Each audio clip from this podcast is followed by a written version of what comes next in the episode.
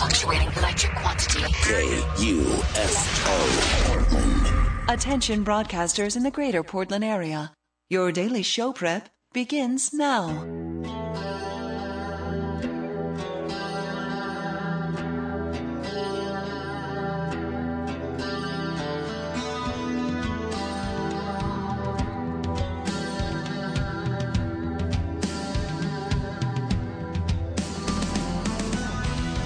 All right. And good morning to you. It is two minutes and 15 seconds after the hour of five, and this the month of August of the year of our Lord 2009. Thank you for coming along and making it part of your listening day. We are live from the plushly appointed yet not overly ostentatious studios of Rock 101, KUFO in beautiful downtown Portland, Oregon. Thank you for uh, joining us today. It's 503 228 4101. 503 228 4101. My microphone sounds exception, uh, exceptionally uh, crisp and clear today. The presence on my microphone cannot be, uh, cannot even be explained. It's so unbelievably, uh, so unbelievably. Uh, hold on, there's a switch on the side of the it. There we go. All right. And in any event, it's 503 228 4101 if you would uh, like to join us telephonically speaking. You can also email. It's rick at rickemerson.com. Rick at rickemerson.com. Sarah with an H at KUFO.com. Tim at KUFO.com. Or uh, our production assistant, uh, Greg Nibbler, can be reached at Nibbler, N I B L E R, at KUFO.com. If you want to text, you can do that. It's 52051. Uh, 52051. Coming up later on in the program, we'll talk to uh, Mr. Skin from MrSkin.com about all that is new in the world of celebrity nudity. Kelly Clark from the Willamette Week will be here uh, with another installment of Food Porn. We have a pair of tickets to KUFO's Summer of Rock, Part 3. Uh, the Pedal to the Metal Tour starring Mudvayne, Black Label Society, Static X, and more. That is coming up Sunday, August 23rd. You can find that more at KUFO.com. So we'll have a pair of tickets to that. And uh, we've got a pair of tickets for you to hear The Cult perform the uh, Love album in its entirety at the Roseland. That is uh, Tuesday, August 25th. So at some point during today's show, you will hear Tim Riley reciting lyrics by The Cult. When you hear Tim Riley reciting cult lyrics, you're to be caller 10, which means not now, it means later. Uh, you be caller 10 when you hear Tim Riley reciting cult lyrics. You win yourself a pair of tickets to The Cult at the Roseland. It's all very exciting. Uh, it's 503 228 4101. Also, Penis Watch coming up today. Let's see. We've got the casket story from yesterday that we didn't get to. Do you have this thing about the man who was beaten and robbed after he rejected a toothless woman's sexual advances? I do not know. All right, fantastic. How about this? Do you have the third story inside of a month about the cops setting a guy on fire when he douses himself with something flammable, then hit him with a taser? I must, but there are several of these going on. It- People are combusting everywhere. This one, this one, it's an epidemic. This one comes with a great mugshot in which he looks like a cross between Geddy Lee from Rush, uh, Jesse James Dupree from the '90s band Jackyl, and um, Alfred Packer, uh, the cannibal who ate all of his uh, the companions uh, in Colorado. We've got that. And finally, do you have man assaults family when Uno game goes bad? I don't have that one. All right, here you go. We're gonna get to. Uh, It can be quite competitive. It can't. Well, Uno is one of those games, especially if you live in certain communities, that tends to be uh, popular beyond all proportion, like Monopoly, Oh, I used to play Sorry, and I would I would probably murder somebody over Sorry. Oh, that would end up stabbing somebody in the eyes. Yeah. Uh, we're joined today, as always, by the lovely and talented Sarah Hicks Dillon. How are you today? Hello, I'm doing well. Time did you go to bed? Um, like at 9:30. See, that's exactly what I did. So, did you stay up? Did you nap, or did you? I did not nap. So you made it all the way through the day. I, I tried to. Yeah, I felt fine yesterday, and then this morning I woke up, and I like I hit snooze. I was just like, oh man, I cannot do this today. Definitely a napping day. Well, because the thing about it is when you're because you came in Sunday night or uh, rather Tuesday night at around midnight, and then you were here you know, yesterday. But yesterday you were actually so tired that the part of your brain that is cognizant of the fact that you're under under you know rested that you're that you're exhausted is just turned off. And you don't even have the energy. It's like when your car is so low powered that the you know, the gas meter you know the uh, the, the gas uh, register tank thing. I can't even speak today. What is the thing I'm talking about? The gas, The fuel- thing, fuel gauge. fuel gauge. There you go. What did Jen Lane call it? The gasometer? Yes. when your gasometer doesn't even work. So yesterday you're so exhausted and I know you're exhausted today you're just awake enough to realize how tired you are. I know. Yeah, yesterday it was fun. I was delirious all day long, and like a little happy like delirium bubble. in a happy place of exhaustion and, and wonder Today it's just exhaustion. Uh, we have this email uh, right out of the gate from Mike. Mike says, uh, if I could get a shout out to all the mics at Safeway on MLK and Ainsworth, I would be very appreciative. He says uh, Mike Rapp is the guy's name. Hangs the price tags, deals with store display, uh, displays while listening uh, on his radio in the morning, and I am a rabid podcaster during the overnight shift and the live show listener when I'm heading out to the gorge to hike in the morning. So hello to all the mics uh, at the Safeway at MLK at Ainsworth. Greetings to you and salutations. Hello. It's 503 228 4101. Let's pay an early morning uh, visit to the news desk with your personal savior, Tim Riley. In the news with Tim Riley. Good morning from the KUFO News Center in downtown Portland. It is now 507. Temperatures will be dropping back into the high 70s today. Ryan Alexander Jenkins could be in the Northwest. Police are searching the waters of Washington State and Canada, looking for the former boyfriend of the California model whose beautiful dead body was found in a suitcase in a dumpster. Jenkins could be trying to cross the border into Canada. What beautiful. Uh, have I missed? Was Yes. Did It's a this happen story. while I was gone? No, it's been happening in the last couple of days. It's another beautiful uh, model with uh, uh, fake boobs and She was like a Playboy uh, model, uh, right? yeah, uh, uh, plastered on smile. Oh, she's the. I was going to say she's the blonde. she doesn't chick, look it- real. She looks sounds- like a doll. It sounds like I'm making a gag when I say that you know, though she's the blonde girl from Playboy, but I do know who you're talking Yeah. about. She was she posed in like 2005, maybe Mm-hmm. something like that, a couple years ago. Okay, and she's was she and- another Playboy girl with some nutcase boyfriend allegedly? Yes, and he was on a reality show. of course he He, was. he was the one that the ladies wanted to date. Ironically, yes. Eh, So is this like another Star 80 thing? You know, where Dorothy Stratten has some. Uh, Well, these are just allegations, mind. Well, no, I'm not saying it's the case. I'm just saying theoretically, is that the is that the story that is being uh, floated by the, the authorities? Somewhat, Who are yes. Mm-hmm. perhaps looking for this fine, upstanding gentleman who may or may not have stuffed his girlfriend into a trunk. All right. Well, if you see him, a suitcase. yeah. so- I'm sorry, a suitcase. Yeah, if you uh, if you lay eyes on him, probably best just to leave him alone. Uh, police have, uh, people are being pestered continuously in downtown Portland by solicitors. The ACLU defends the irritations, but that's not stopping Commissioner Randy Leonard from trying to tame the panhandlers. He'll be unsuccessful. The price tag at a new downtown park has tripled. This is the one that's been in, uh, under construction for the longest time now. It's across the street from the Fox theaters. It was supposed to cost two million. Now it's six million, and the cost of maintenance will be four hundred seventy-five thousand dollars a year. And this is a parking garage. Is this the one? There's by a the, parking garage underneath it, and then there's a park on top. like an actual park, like a. It's across the street from the Guild Theater, between the Guild Theater and the Fox Theater. The- You mean a park like a Let's Go Fly a Kite and have family togetherness park? Yeah, it's not quite big enough for for a, a kite, but sitting. Okay. So it's it's kind of by the uh, Flying Elephant delicatessen. I'm not sure what the flying elephant is. Is it where we saw the Bobby movie with what's his yes, name from was all, Dawson's Creek? Remember it was all fenced off. We were yeah, up against the and fence. it was just a big hole in the ground for the Right. longest time. So is it actually is it done? I guess so. How is it that I've missed that? Well, I guess I don't really know. Nobody pays attention to that area. And have you noticed this? We haven't been there in like two years. And because of the construction downtown, did you all just get into the Pavlovian habit of, of you would It'll start never be finished. That's the thing. You would start to drive to, door, uh, to downtown, and you would immediately you would get preemptively angry and stressed out or confused, or at least I would, because you would just assume that you were going to stumble blindly into some hornet's nest of construction. And so I would I got into the habit of just going around. Hmm. I can't remember the last time I actually drove through downtown unless I absolutely had to.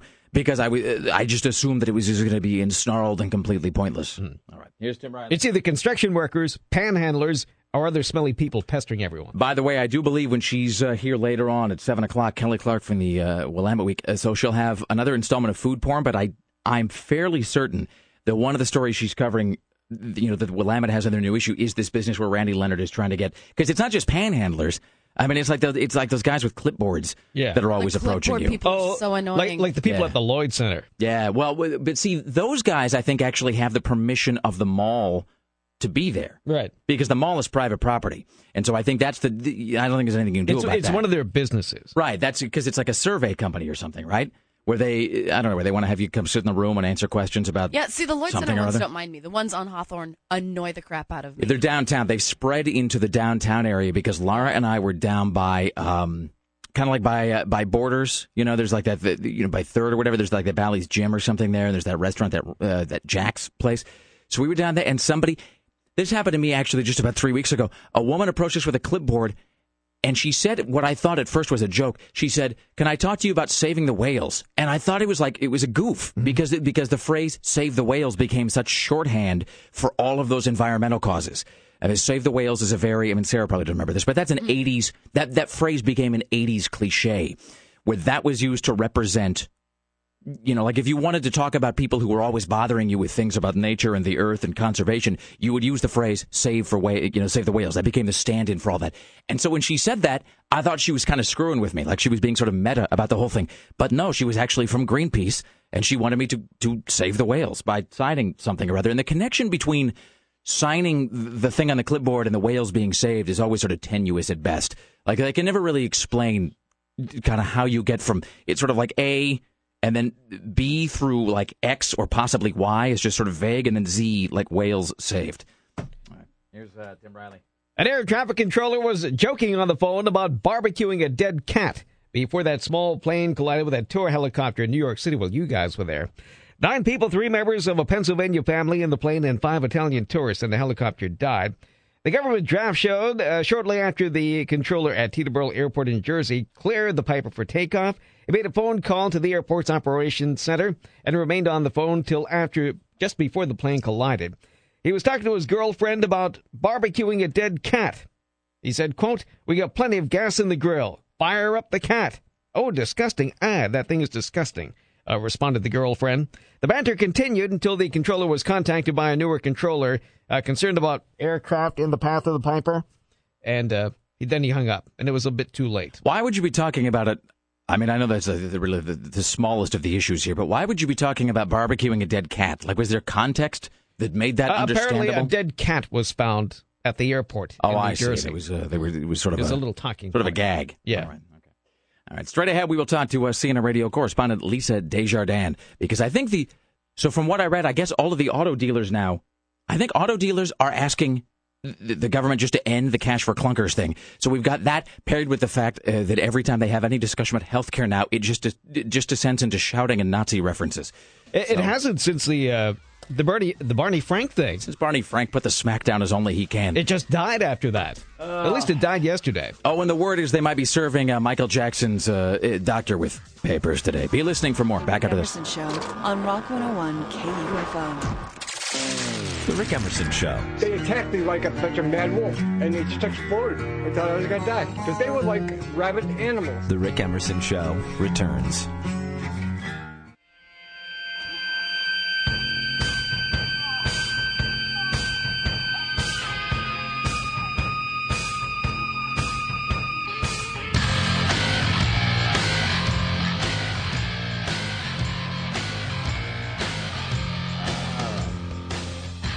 It is the Rick Emerson radio program on Rock 101 KUFO. Thank you for joining us. It's 503 228 4101. 503 228 4101. Coming up later on the day, Mr. Skin from MrSkin.com.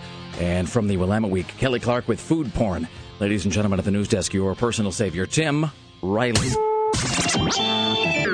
In the news with Tim Riley. Good morning from the KUFO News Center in downtown Portland. 525 now. Temperatures will be dropping down to the upper 70s today, so the heat wave is more or less officially over. The real estate bust means those who bought those expensive South Waterfront condos paid way too much for them a couple years back. And those that remain unsold at the 23 story Atwater Place will be auctioned off. Originally priced as much as 375,000, opening bids will be 169,000. Today in 1989, hard to believe 20 years ago, Saved by the Bell debuted on NBC. It originated from the Disney Channel's Good Morning Miss Bliss. The final episode aired May 22nd, 1993 on NBC. Miss Bliss, I love Mm-hmm. her. It produced the spin-offs of Saved by the Bell The College Years and Saved by the Bell The New Class, all disasters. In 2006, Cartoon Network's Adult Swim announced that Saved by the Bell was back in production due to, quote, the popularity of the show thanks to the fans of Adult Swim. The announcement was revealed to be a joke a week later. Shattering the hearts of millions from coast to coast. Did you guys ever watch the Saved by the Bell wed- wedding? No, no, I did not. No, I didn't either. That would be totally lame. I also don't own the Degrassi Junior High box set. Yes. So the, I, that was the thing that I'm uh, because Nibbler watched Saved. But did you watch Saved by the Bell? Is it you that I'm thinking of? Yeah. See, I think I'm just a couple years too old for that. Oh, I watched Saved by the Bell every single day when I was growing up for years. It was well because now when was that show on? I mean, it wasn't like a primetime show. So when when It was new, on It was a Saturday Saturday mornings. morning show. is that thing? So it wasn't syndicated. It, It, was started on Saturday mornings, and then it, they would play it every day when I'd get home after school. Excellent. So you would have been how old when you watched Saved by the Bell? Um, like sixth grade on, fifth grade on, Uh, so I'm trying to think if there was any sort of equivalent. and I don't know watched that it all the way through the college years. Did you? Which Did was you- terrible. You mean the actual spin-off, the college and then, years? And then the Vegas wedding where uh, Zach and Kelly go to Vegas to get married, but then you know crazy shenanigans ensue. Please tell me there was a laugh track to the Vegas wedding. Was that a, was that a movie or was that an actual there was series? not a laugh track to the movie to the, the Vegas. It was like a made-for-TV Saved by the Bell movie. Excellent. Yes. Well, that's the sort of track record th- that all of those shows they follow the same arc. Where uh, the show will air, then it will come back in a series of what purport to be one-off TV movies, and then if the TV movies do well enough, then they bring it back for the, the sort of sequel series for the follow-up. And it, the, for the follow-up series, you can only really ever get about sixty percent of the cast back. Because there's 40, like 30% of the cast don't want to be type, you know, they don't want to be typecast as that character. They want to be able to branch out. 10% of the cast are in jail or have drug problems. Mm-hmm. And so then they have to either A, have different actors play the same characters, which is what they did on the, like the Gilligan's Island thing, or they'll just, uh, au- you know, in other words, if there's like five main cast members, but you can only get three back, you'll augment that that core group by just getting new characters that you fold in and you pretend that they've sort of been there all Oh, along in the world, like it's so and so's brother-in-law or whatever, even though you never saw him before. That's what the Brady's all did. In the college years, uh, both uh, Elizabeth Berkley and uh, whoever played Lisa Turtle, I can't remember her name, uh, Lark Voorhees. Yes. Yeah, they both didn't uh, go on to the college years. Elizabeth Berkley was busy with her acting career. yeah, so they were just kind of written off, but the rest of them did. All right. Here's uh, Tim Riley at the uh, news desk. So Jon Stewart goes on the television and gives some props to Barney Frank for yelling at ladies. Oops. It's my fault over here. I hadn't turned this on yet. Let's see. Turn thing on.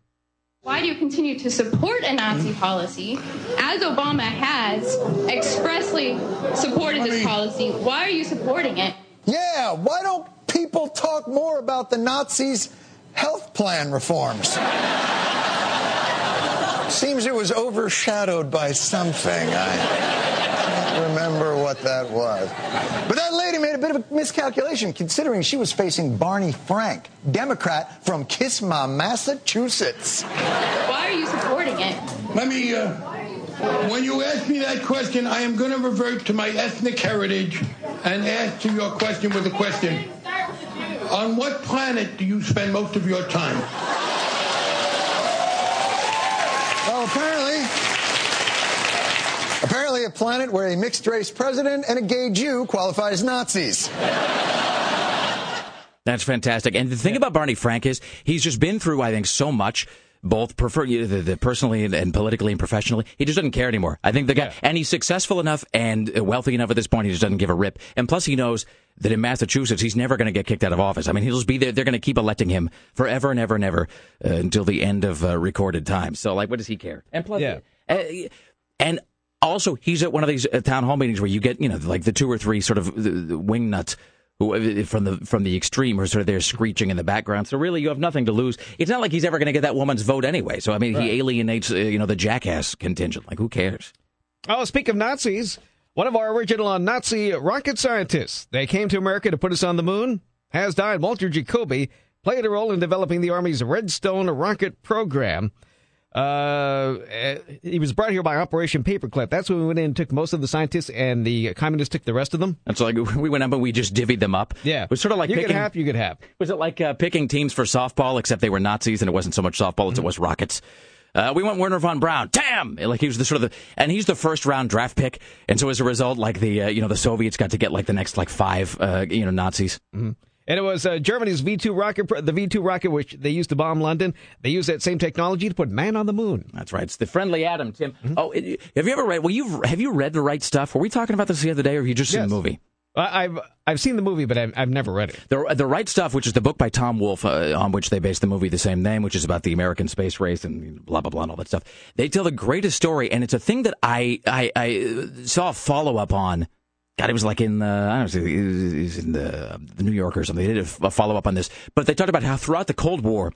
You know, there was either the United States and the Soviets were racing to see who could get to the moon and who could orbit the Earth and who could like, you know, who could who could shoot like something like a gerbil into space or whatever it was.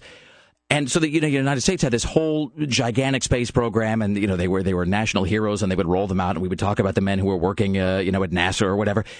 Whereas in the Soviet Union, it was also faceless because it was for the glory of Mother Russia. That they just had this guy called the chief architect. And nobody knew who he was. That's the only thing he was ever identified as is the chief architect.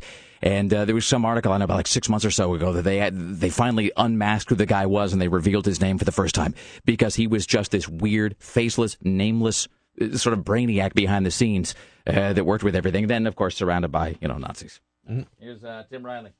Oh, we're talking about uh, people standing on the wings of airplanes yesterday. Well, in Britain, there's a record breaking daredevil, an eight year old wing walker. Yes, uh, apparently his relatives are all for him walking on the wings of planes while they're in flight. Tiger's been asking to do this from since he was three years old. And I've always said, no, you've got to be bigger, and until you fit the straps properly, you know. About six months ago, he said to me, well, Grandad, can I do it this summer? I said, well, we'll have to see, we'll have to see. He said, well, Grandad, I've told my friends I'm going to do it. I said, well, we'll still have to see. We'll have to see if you fit into the airplanes. Well, he did. I don't understand what we're talking about He's here. standing on the wings of airplanes while they're flying in the air, and he's eight years old. Oh, this is one of those barnstorming guys where Yeah. the biplane is, is going along and the kid is sort of mounted on top of it like he's some sort of a hood ornament. Uh-huh. That's kind of awesome. Well, Speaking of that, the air show is coming back again at the uh, end of the month. is that right over your house? Yes, that's where the plane crashed that time. Oh, not so much over your house then. No, it's it's in the immediate vicinity. Sort of to the rear. They, they guaranteed us that no more planes will be coming down to the neighborhood. Is that the thing that takes place 15 feet under your house, Tim? I can never remember. All right. Straight ahead, we have uh, more from Tim Riley coming up in the next hour. We'll talk to CNN radio correspondent Lisa Desjardins. Uh, also, Mr. Skin from MrSkin.com. Kelly Clark with another installment of Food Porn. And later on, Jim Root. Plus, it's the worst song you've ever heard. It's all on the way. It's the Rick Emerson radio program live from Portland. The Rick Emerson Show on Rock 101 KUFO. The Rick Emerson Show continues next. Goddamn dog dedication! Give me my photos! Only on Rock 101 KUFO.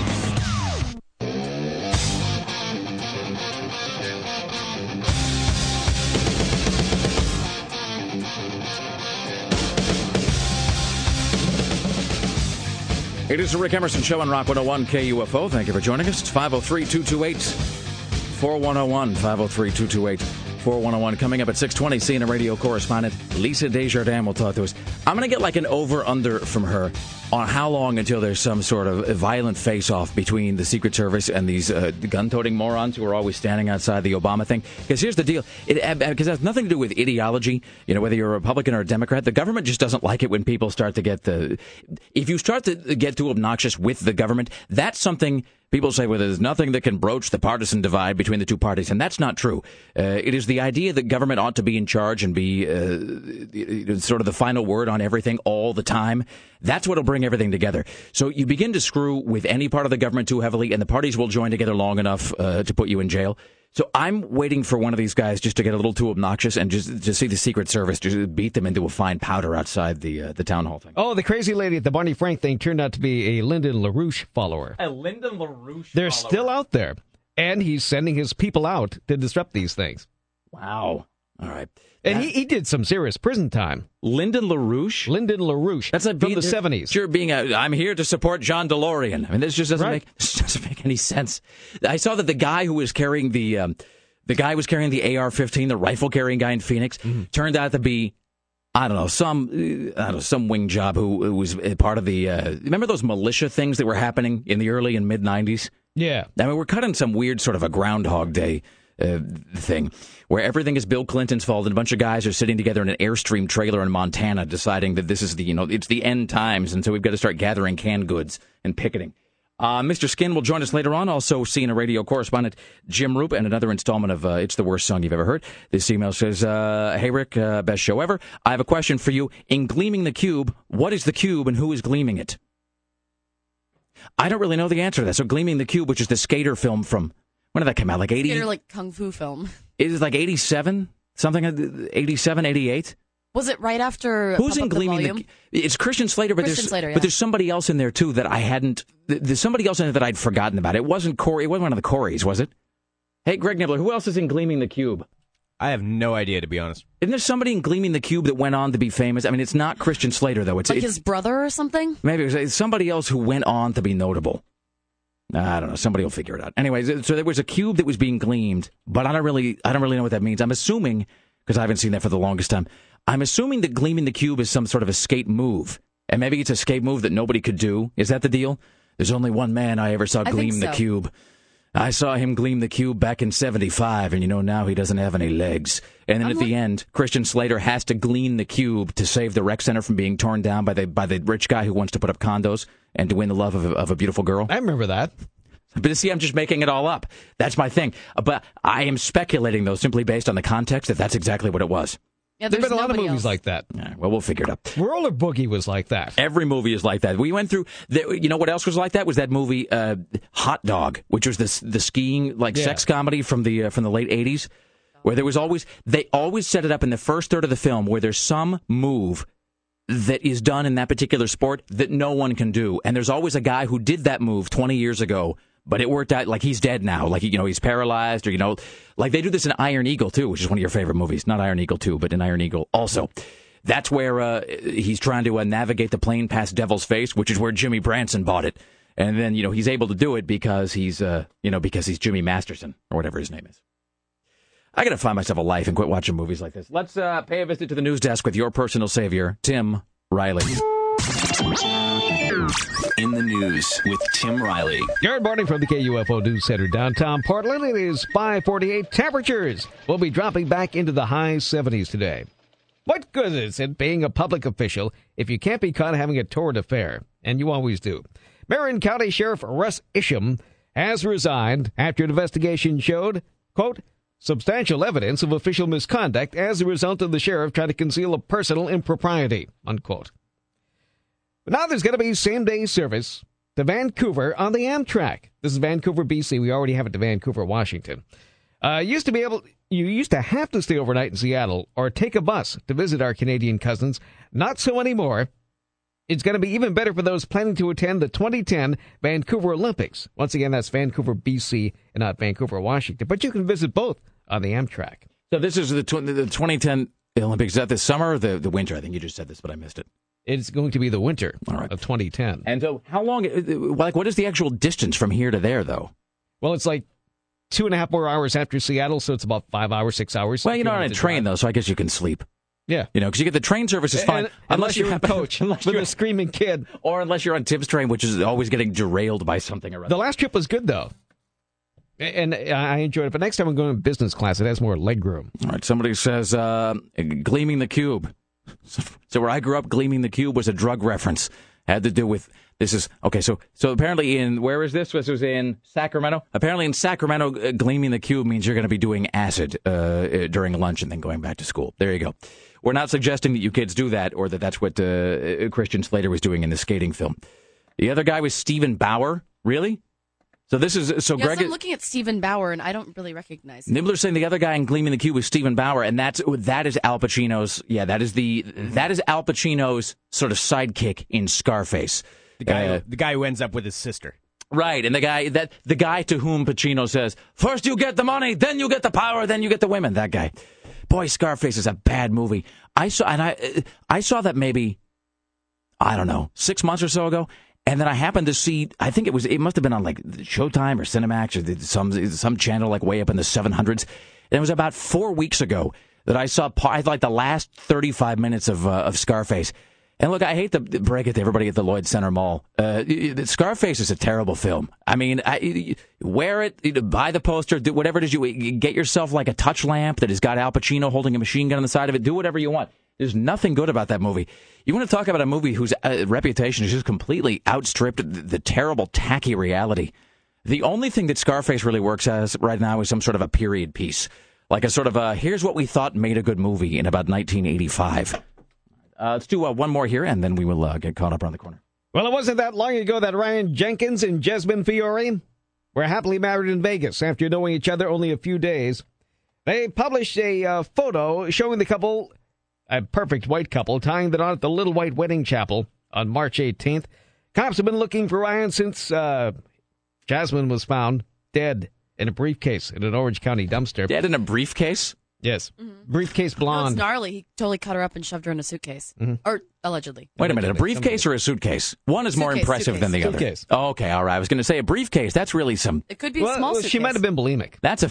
I was just. I was just going to say, did she have an eating disorder? Way to beat me to the punch, bastard.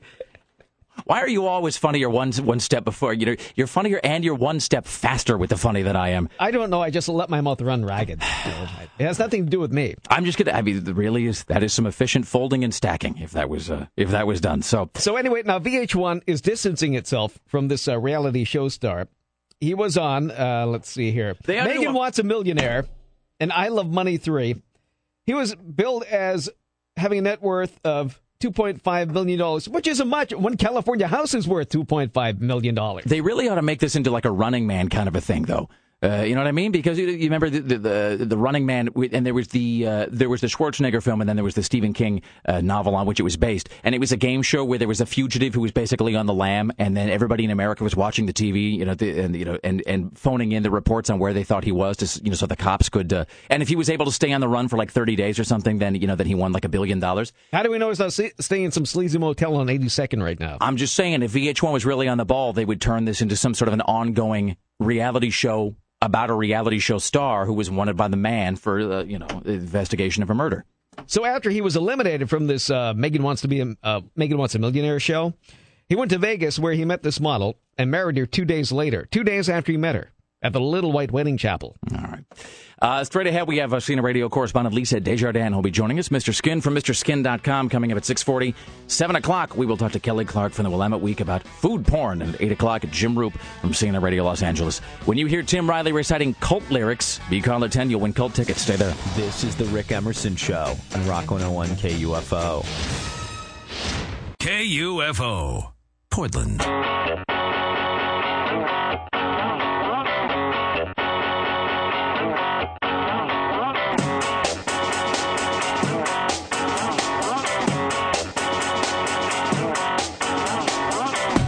A Rick Emerson radio program on Rock 101 KUFO. Coming up later on today, we have Venus Watch, also a Geek Watch. Lisa Desjardins from CNN Radio will be joining us at 620. Mr. Skin from MrSkin.com at 640. And at 7 o'clock, Food Porn with Kelly Clark from the uh, Willamette Week. This is a really ham-handed segue, so you have to forgive me. But speaking of porn, so I was just...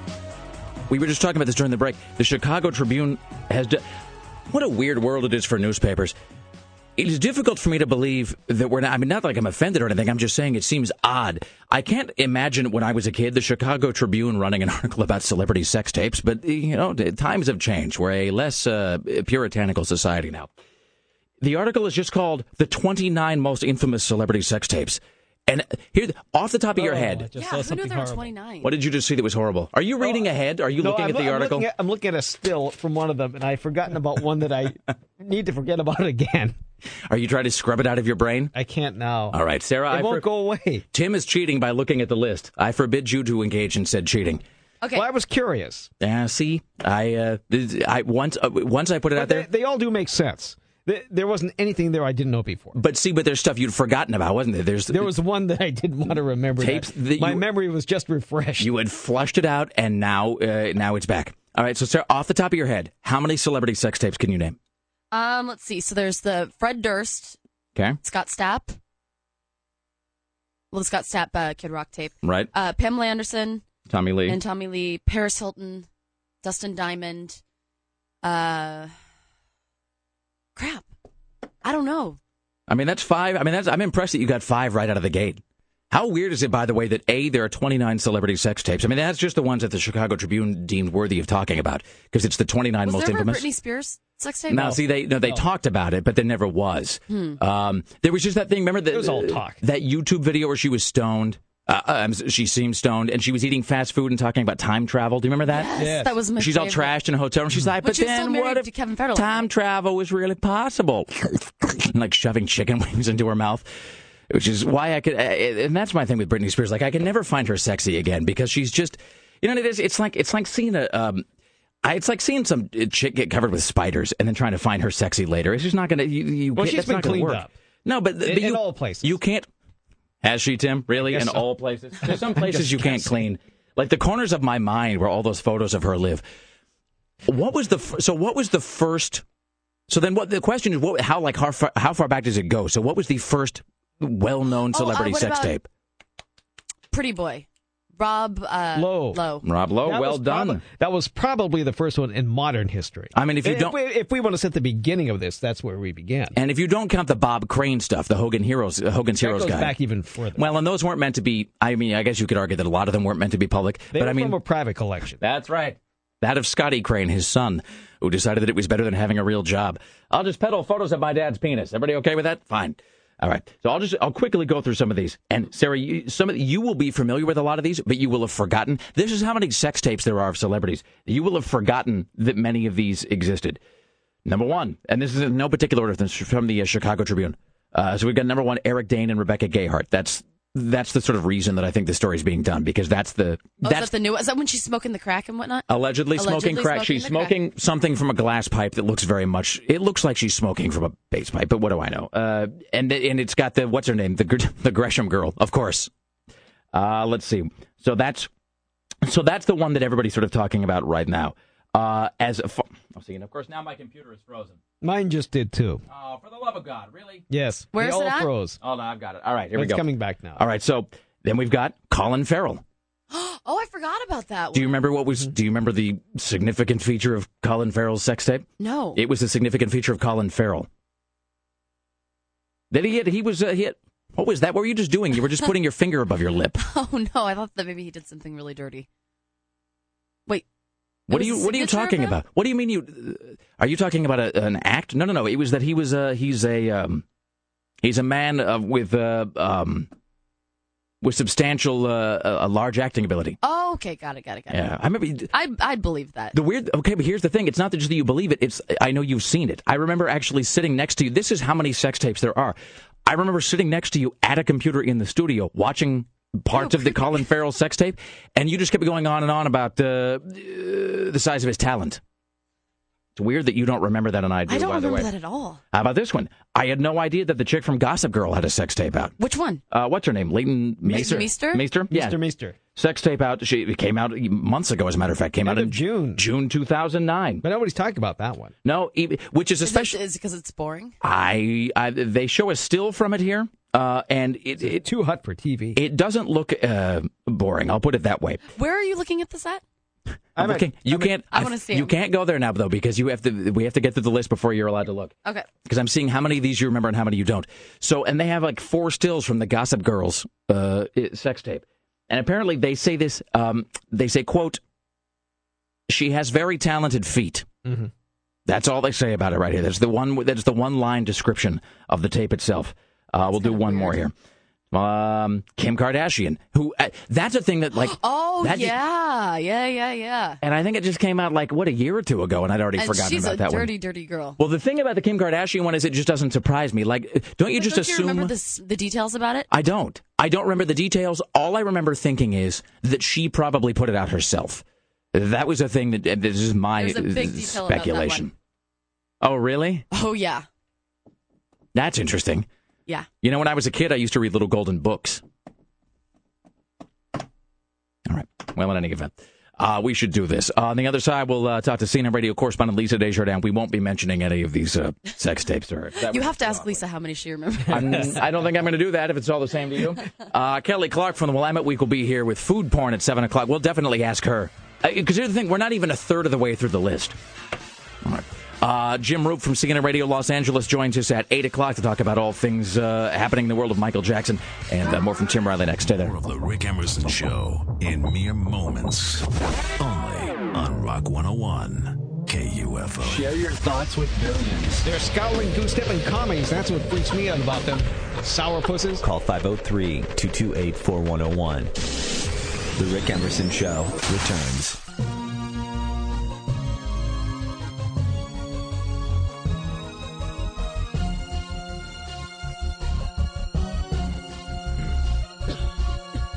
Live from beautiful downtown Portland, Oregon, it is the Rick Emerson radio program. It's 503 228 4101. Thank you for joining us. Uh, you can also text if you like it. 52051 coming up here in just a few moments. We'll speak with CNN radio correspondent Lisa Desjardins uh, at 640.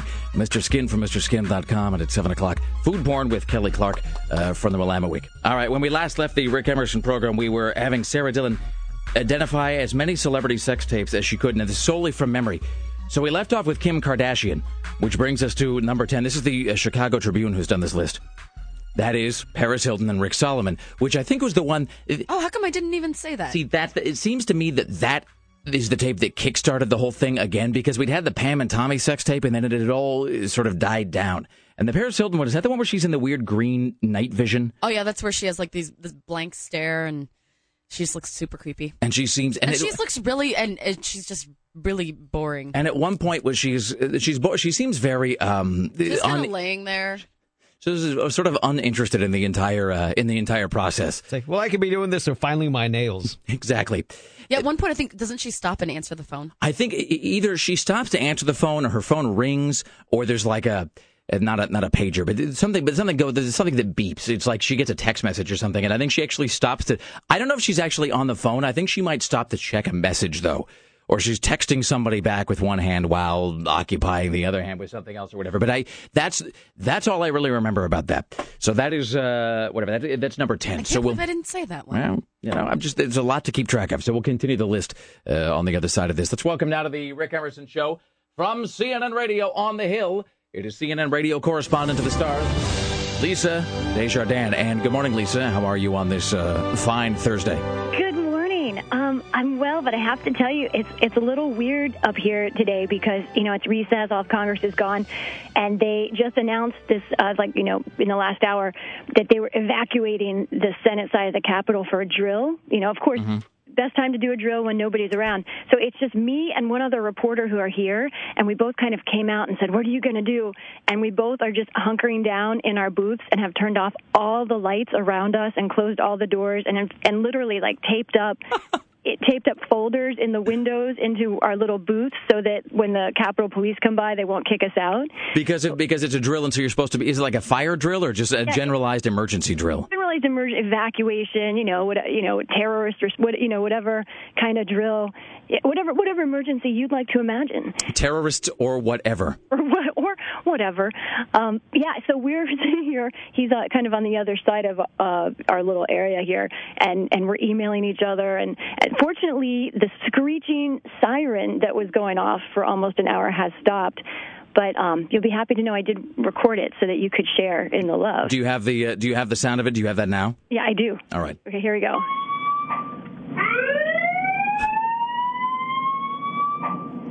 This was basically my life for the last hour, and just like in this dark, dark room where there's only my computer is lit, and we're kind of hoping that Capitol Police don't kick us out, which they haven't, so that's good. I, all I can, when I hear the sound, all I can picture is William Shatner standing there in like a bad sort of a teal shirt, demanding that somebody give something more auxiliary power, and then everybody sort of throwing themselves around this way and that in a cardboard set while a guy shakes the camera. That's true. That's it. It is very. It's exactly. That's right. Maybe that's where they got it from. Mr. Sulu, I need full power. That's exact. That's exactly what I think of right there, or perhaps Zapp Brannigan. So, I, by the way, I would like to commend you for, uh, for as you put it, hunkering down and not being uh, kicked out for what is clearly uh, just some sort of a, a pointless drill. When obviously Yes. the whole point of a drill is. I mean, you're just going to go outside, which is what you would do if there was an actual emergency anyway. Like, like you know where the door is. like, what is it? What is the X factor here in the that the drill is trying to address? A good. I don't know. Are they, is there some sort of uh, uh, record? Is there a sheet somewhere where they, you know, they count the kids? and- Yeah, I mean, every, if you know where the door is and you've mastered walking, it seems like you've really you've addressed the two crucial steps here that, that need to be handled for the drill.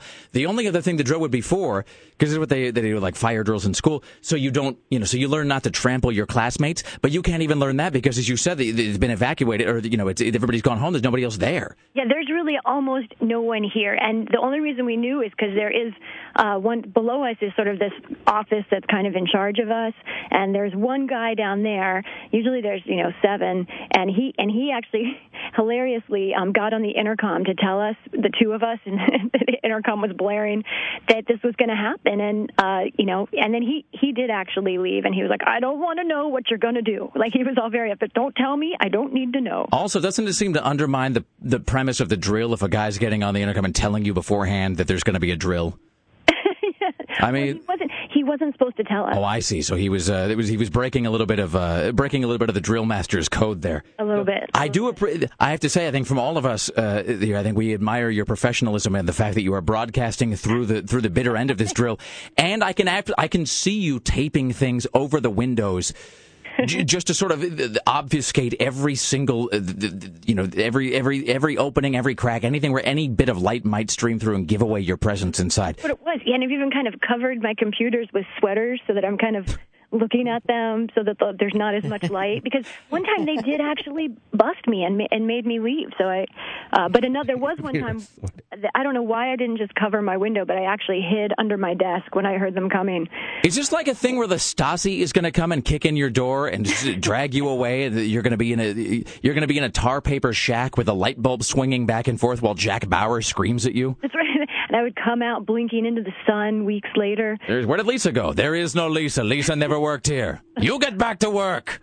All right. No, no, they just make you go outside. Well, this is way more interesting than the healthcare discussion probably was going to be, except to say that last uh, uh, last night I guess it was I was watching CNN and they were they were talking about the Obama administration using what they kept calling this nuclear option of just what is this thing that they were talking about where the Obama administration if they wanted to with I guess just like 51 votes into the 60 Yeah. could jam through some sort of like healthcare uh, we're going to you know do this whether you want it or not thing. Yeah, I'll try. I'll try and skip like all the in between gook because there's a there's a lot of uh, complicated procedure that's involved. But basically, this, this is called reconciliation. Reconciliation, and it's it's a amazing Senate tactic or trick, whatever you want to call it, because whenever something is connected to the budget, the budget has special rules, and and you can pass things connected to the budget with only a majority vote instead of the 60 that most other controversial things need. So.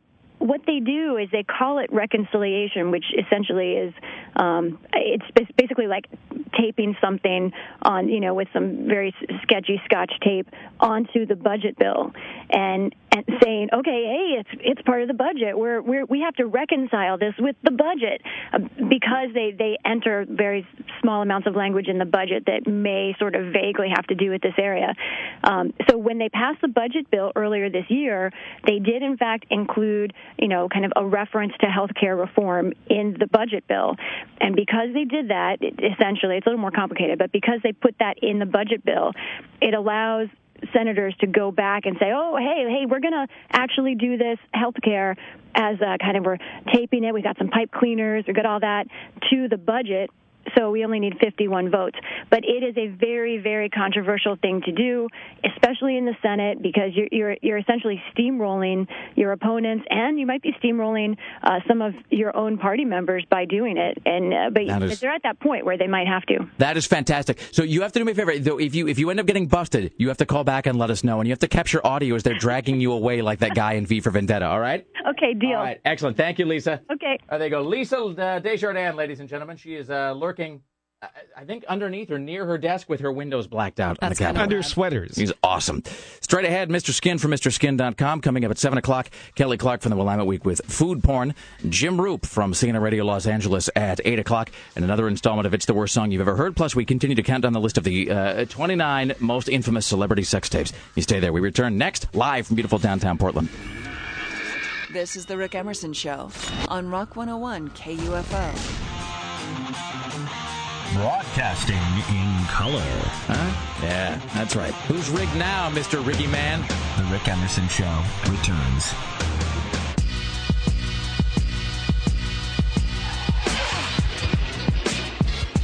It is the Rick Emerson radio program. Thank you for joining us today. It's 503 228 4101. In just moments, we'll talk to Mr. Skin from MrSkin.com. Coming up at 7 o'clock, food porn with Kelly Clark from the Willamette Week and uh, Jim Roop from CNN Radio joining us.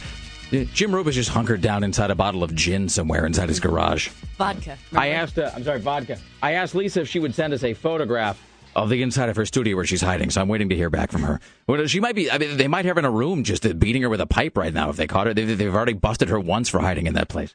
All right. Let's welcome now to the Rick Emerson Show from the online celebrity nudity database, MrSkin.com, our good friend, Mr. Skin. Uh, good morning to you, sir. How are you today?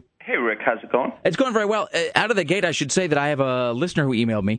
Uh, this guy, what is his name? His name is um, uh, Chad. And Chad says, Hey, with Sons of Anarchy uh, coming out on DVD, I have a question. Has Katey Sagal ever done nudity? So, Katey Sagal from Married with Children, who's also Sons of Anarchy, Futurama, has she done uh, any nude scenes? Unfortunately, she's never been naked. That was always a bummer, and uh, um, she played a funny character. You know, on Married with Children, but uh, and and was always dressed very sexily, but sexy. And you'd think she would have done something, but never did. Christina Applegate, who played Kelly Bundy on the show, came close in a movie called Streets from 1990 when she was 18 years old. But, uh, Streets. I forgot all about that. yeah, it was. Uh, uh, she was. The good news was she was topless. The bad news is the the boy she was with had his hand over her breast, blocking us out. I understood completely why he was doing that, but it blocked, uh, blocked us out. You know what they ought to do? Somebody ought to invent a technology. Uh, it's like a reverse. Um, it's like a reverse blurring. Like you know, if you watch Showgirls on VH1 or something, they just they they, Right. they superimpose the bra or whatever. Somebody got to do. it. They go back and they superimpose boobs over bras in movies. Yeah, or you could uh, wear special goggles where you could see through the uh, pixelation or something. You need to invent that right now. That's the next big step for you, sir. That should be that. That's our next uh, moneymaker. What else is uh, going on in the uh, world of nudity? Well, Inglourious Basterds opens uh, in theaters uh, soon, and uh, there's uh, uh, a girl co-star in the movie named Diane Kruger. Now she's uh, not see nude in this movie, but uh, you can see her topless in another Brad Pitt movie called Troy. 15 minutes in, a very nice nude scene. Also, that uh, Jeremy Piven movie, The Goods, Live Hard, Sell Hard. Right. Uh, in theaters, a girl named Mary Castro uh, is topless in a strip club. Two minutes in, and uh, nudity in that uh, uh, comedy. And uh, finally, I wanted to mention uh, The Last House on the Left is out on Blu ray, starring Sara Paxton and Riki Lindhome. Uh, Sarah bears butt while Ricky gets topless about four different times. So, uh, some very nice nudity in Last House on the Left. That's a new release Blu ray movie this week. Excellent. All right, my friend. As always, you are doing the Lord's work. We will speak with you next week. Thank you, sir. Take care, Rick. There you go, Mr. Skin from MrSkin.com. And by the way, that guy's always bringing it with the puns. But even by his standards, the in the Inglourious Basterds, you will not see her nude in this movie. But right there, that's uh, that's why he's Mr. Skin, and uh, and I don't get paid to look at boobs. All right, ladies and gentlemen at the news desk. I mean, there's still the future. Uh, this is your personal savior, Tim Riley. In the news with Tim Riley. Good morning, everyone, from the KUFO News Center downtown Portland. It is now 645. Temperatures will be dropping down into the high 70s today. Oh man, can I just tell you this? I had this uh, air conditioner mishap. So two things. One, I was running the air conditioner. You know, 'cause I've talked about this before. We have one in the bedroom, one in the living room. Can't run them both at the same time, or it, you know, it, it doesn't blow the fuse. I don't think that's a thing that happens anymore, but it trips the circuit breaker. Yeah, I had to put my air conditioner back in last night. Oh yeah, no, I've just I I leave my air conditioner, no lie, no exaggeration. I leave it hooked up until like October. Uh, because I'm not taking any chances. I mean, once once there's frost, then I'll start turning the air conditioner off, or I'll, I'll you know I'll, I'll put it away. Because the one in the bedroom, you can put it, you pa- we pack it away in the basement for the winter.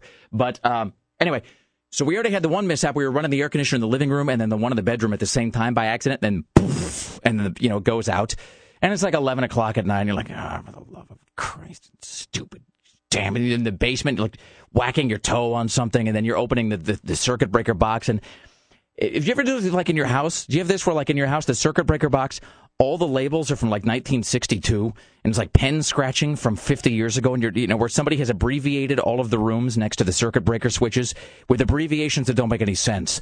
You know where it's like it, it'll say something like L LM1 and you're like LM living main light? Manacle what the hell is LM? Well, I guess I'll just switch it. And then you switch it, and then you realize you've just turned off all the clocks in the house or something, or like the you, you know, or you've or you've managed to turn off the microwave while you were cooking Can't you something. always tell because it's the one that isn't flipped? Uh, That's how I've always been able to. I get, but see, but my circuit breaker switches, it's like that you can't Because like all of them will be facing one direction except for the one that went out, and then you put. see, and mine don't do that. See, mine don't flip all the way to the other direction. It's like it just moves back about half an inch. Oh, you got to push them in all the way with your thumb and then push to the right. See, and so I, I think it's because I live in an old house, and it's not like an it's not like a light switch where there's on and off. Imagine if your light switch had on, off, and then there was like almost on. That's where mine flipped to. So there's that, and then fell asleep last night.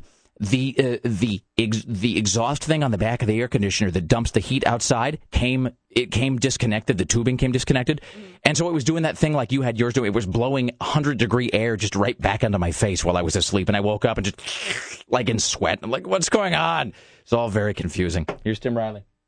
Well, this is from the chapter of Why Doesn't This Ever Happen to Me? Cash is swirling through the air at Southwest Barbur Boulevard near Capitol Highway yesterday afternoon. $120 bills. So people are getting out of their cars, but they had to turn them over to the policeman who was sitting there, otherwise, they would have been arrested. Wait, he was baiting them? No, no. Oh, He- he okay. was no, but I mean, I think somebody report- must have just wait. Why were bills swirling in the air? Well, apparently somebody lost a deposit envelope of money and it was swirling through the air. And so then they called the cops. Somebody called the cops. In the meantime, people are pulling over to pick Oh, this I cash see. up, right. and then they had to turn it over. Ah, see, but that's I think that's the universe giving money out. So this cash is now being held at the central precinct. If anyone can describe what this money looks like, they can claim it. That's great. You know, I I have uh, often thought that that is just that's something that God has put here as just a little bit of amusement. It's like a little bit of uh, it's like a little bit of flair for our lives. We're occasionally just to liven things up because modern life can occasionally be stressful and sometimes uh, you know your existence can seem a little bit bleak. You know, you're having a bad week, bad year, whatever. God just has a money truck tip over somewhere. Uh, and then you know cash flies through the air. It's just like a little bit of a you know, it, it's like when you get an unexpected coin box in Mario Brothers or something. You know, you know, just to cheer you up a little bit, just kind of keep you going. And then occasionally, if God's displeased, it's a truck full of bees. Here's Tim Riley. So there are two more episodes to be filled for Leverage at, at uh, Timothy Hutton TV show on TNT. I'm sure he'll be in the studio to promote that show any day now. And I'm sure Greg Nibbler can be an extra on it. You shut up about Greg Nibbler being an extra. I've Well, well- forgotten all about that. I know. I didn't want to bring it up because And when we were in New York, didn't you send him like 45 minutes in the wrong direction on the subway? I did. I, I didn't uh, hear about that. I sent Greg 35 minutes in the wrong in the wrong direction. I am actually being considered for an episode of Leverage coming up. Really? So here's what How they're can I ruin that? I do, I'm sure you will find a way. You've got a week to do it. So Greg, aren't you of German descent? I am. They were looking for Germans. Really? Yes. I, I do have German. Usually, it's Germans who are doing the looking for people. That's right. Well, they're looking for Germans, Middle Eastern people, and Eastern Indian ethnic types. They're going to have a hard time finding a couple of those. I don't even understand what that last one means. Eastern Indian ethnic types. Yes, from East Ethnic India. Eastern Indian. Oh, from okay, from oh, some from from the actual eastern like. section of the country of India. All right, it was, okay, I was Yes. a little confused there for a So they're going to have a hard time with that. I thought you They're meant also like looking from- for baseball coaches and umpires. What? You mean not actual baseball coaches and Well, umpires? somebody to play them. Somebody to play them. Somebody who All right. looks like- Greg typically plays. You say you typically played villains. Yeah, I am much better at the villain character. You seem. Don't take any offense to this. You seem like you would often play a, an Eastern European villain, like a guy named Vladimir. Totally creepy, like wearing a white silk shirt. Yes. I can see it. Perhaps you would like to speak to Nikolai, and then the door opens and it's Greg holding like a serrated knife. Oh my god, he is a Nikolai. Can't you see that? And he would, but you would have like a bad Russian accent, or not bad, but you know what I mean. Like you'd have that sort of heavy accent. We have ways to make you talk. So, so I hope Greg gets it this time and nobody ruins it for him. I'm, uh, Yeah, Dream Crusher. I, I'm, I'm saying I saying, want to, you know, I don't Well, we want should Greg no. to be happy. Let, happy. us not discuss it anymore. We're going to jinx it for him. Okay. I'm just saying you have pre, you preemptive permission. I'm saying it now in front of everybody. If they offer you a part in leverage, you just say yes, and we'll figure it out later. Yes. Uh, Don't wait for uh, as, as uh, Hooper says in Jaws. Don't wait for me. Just, uh, just uh, speaking of films and things. By the way, I asked earlier. Somebody, a, uh, a, a listener said in Gleaming the Cube, the movie Gleaming the Cube from the '80s. What is the cube and who is gleaming it and why? There's no answer. Some guy who thought he was giving us an answer just sent me a copy of the poster, like a picture of the movie poster, where it's just a picture of Christian Slater's feet on a skateboard, and it says, "All he cared about was gleaming the cube until the night they killed his brother," which is the tagline for the movie, which doesn't do anything, which doesn't clarify anything at all. All he cared about was gleaming the cube, but that doesn't make any sense. Is gleaming that the has cube to be a skateboarding thing. is that like chasing the dragon, but with less, uh, but with less foil or something? I, it makes no sense at all. All right, here's Tim Riley. Time for Penis Watch. Here's your penis watch for uh, Thursday on the Rick Emerson radio program. enormous penis and my troubles start a melting away. I take a look at my enormous penis and uh, everything is going my way. No, I don't, I don't know if I want to read this. Of course but you do, I- but Tim. I'll do it. You're a newsman. An ex-soldier was so desperate to become a woman, he performed the sex change operation on himself. When 61-year-old Ronald Murray, a married father of four, uh, was told he'd have to wait two years for gender reassignment surgery, he decided he had no option but to do the job himself. He told his lovely wife of 23 years, Julie, he had a headache, took some painkillers, went to the bathroom. Using a homemade surgery kit, he re- removed his genitals, losing two pints of blood in the process. But for Roland, this drastic action was the only way to set himself free. What do you mean a homemade surgery kit? What does that consist of exactly? I don't know. You'd have to ask Roland. My priority was to just get rid of it all. But obviously, I had to be very careful. Well, sure, yeah. I mean, you don't want to. I mean, that's a that's a measure five times cut once. So when I was taken to the uh, the Royal Hospital afterwards, I guess this happened in England, the doctor told me I'd actually done quite a good job. Well done, then. Would you like a biscuit?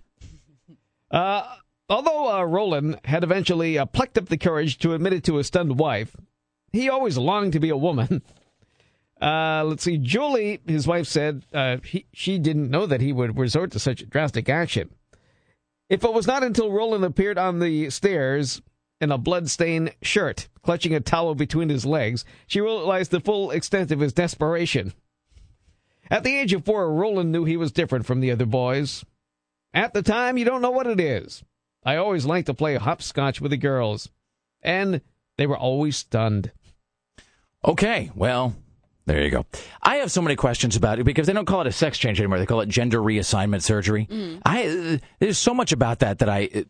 Don't you wish there was a number you could call, like an 800 number, just to ask questions about? I mean, we've talked about this before, about having just a science the guy on someday when I'm Why don't wealthy. you call our new insurance company. I'm gonna- to answer all our questions according to the memo. Is that true? Yes. Does the memo promise that the insurance company will be both courteous and efficient? Yes. That's great. I'd say more, but uh, Well, you haven't asked. no. How can you criticize when you haven't made an inquiry? I'd say more, but I haven't asked. I'd ask, but I don't have the phone number.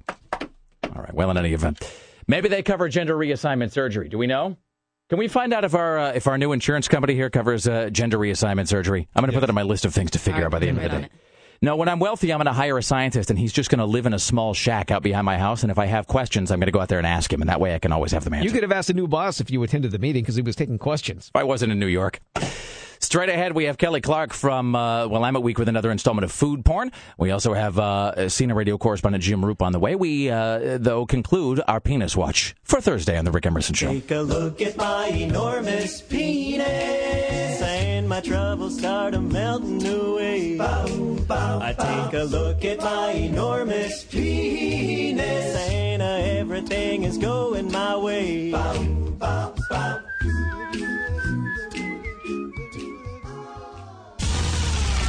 of the Rick Emerson Show in mere moments. Booty, booty, booty.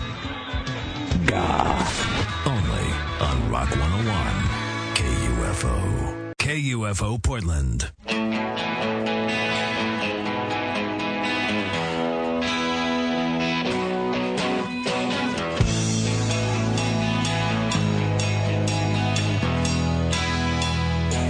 It is the Rick Emerson radio program on Rock 101 KUFO. Thank you for joining us. Coming up in mere moments, we'll talk to Kelly Clark from Willamette Week.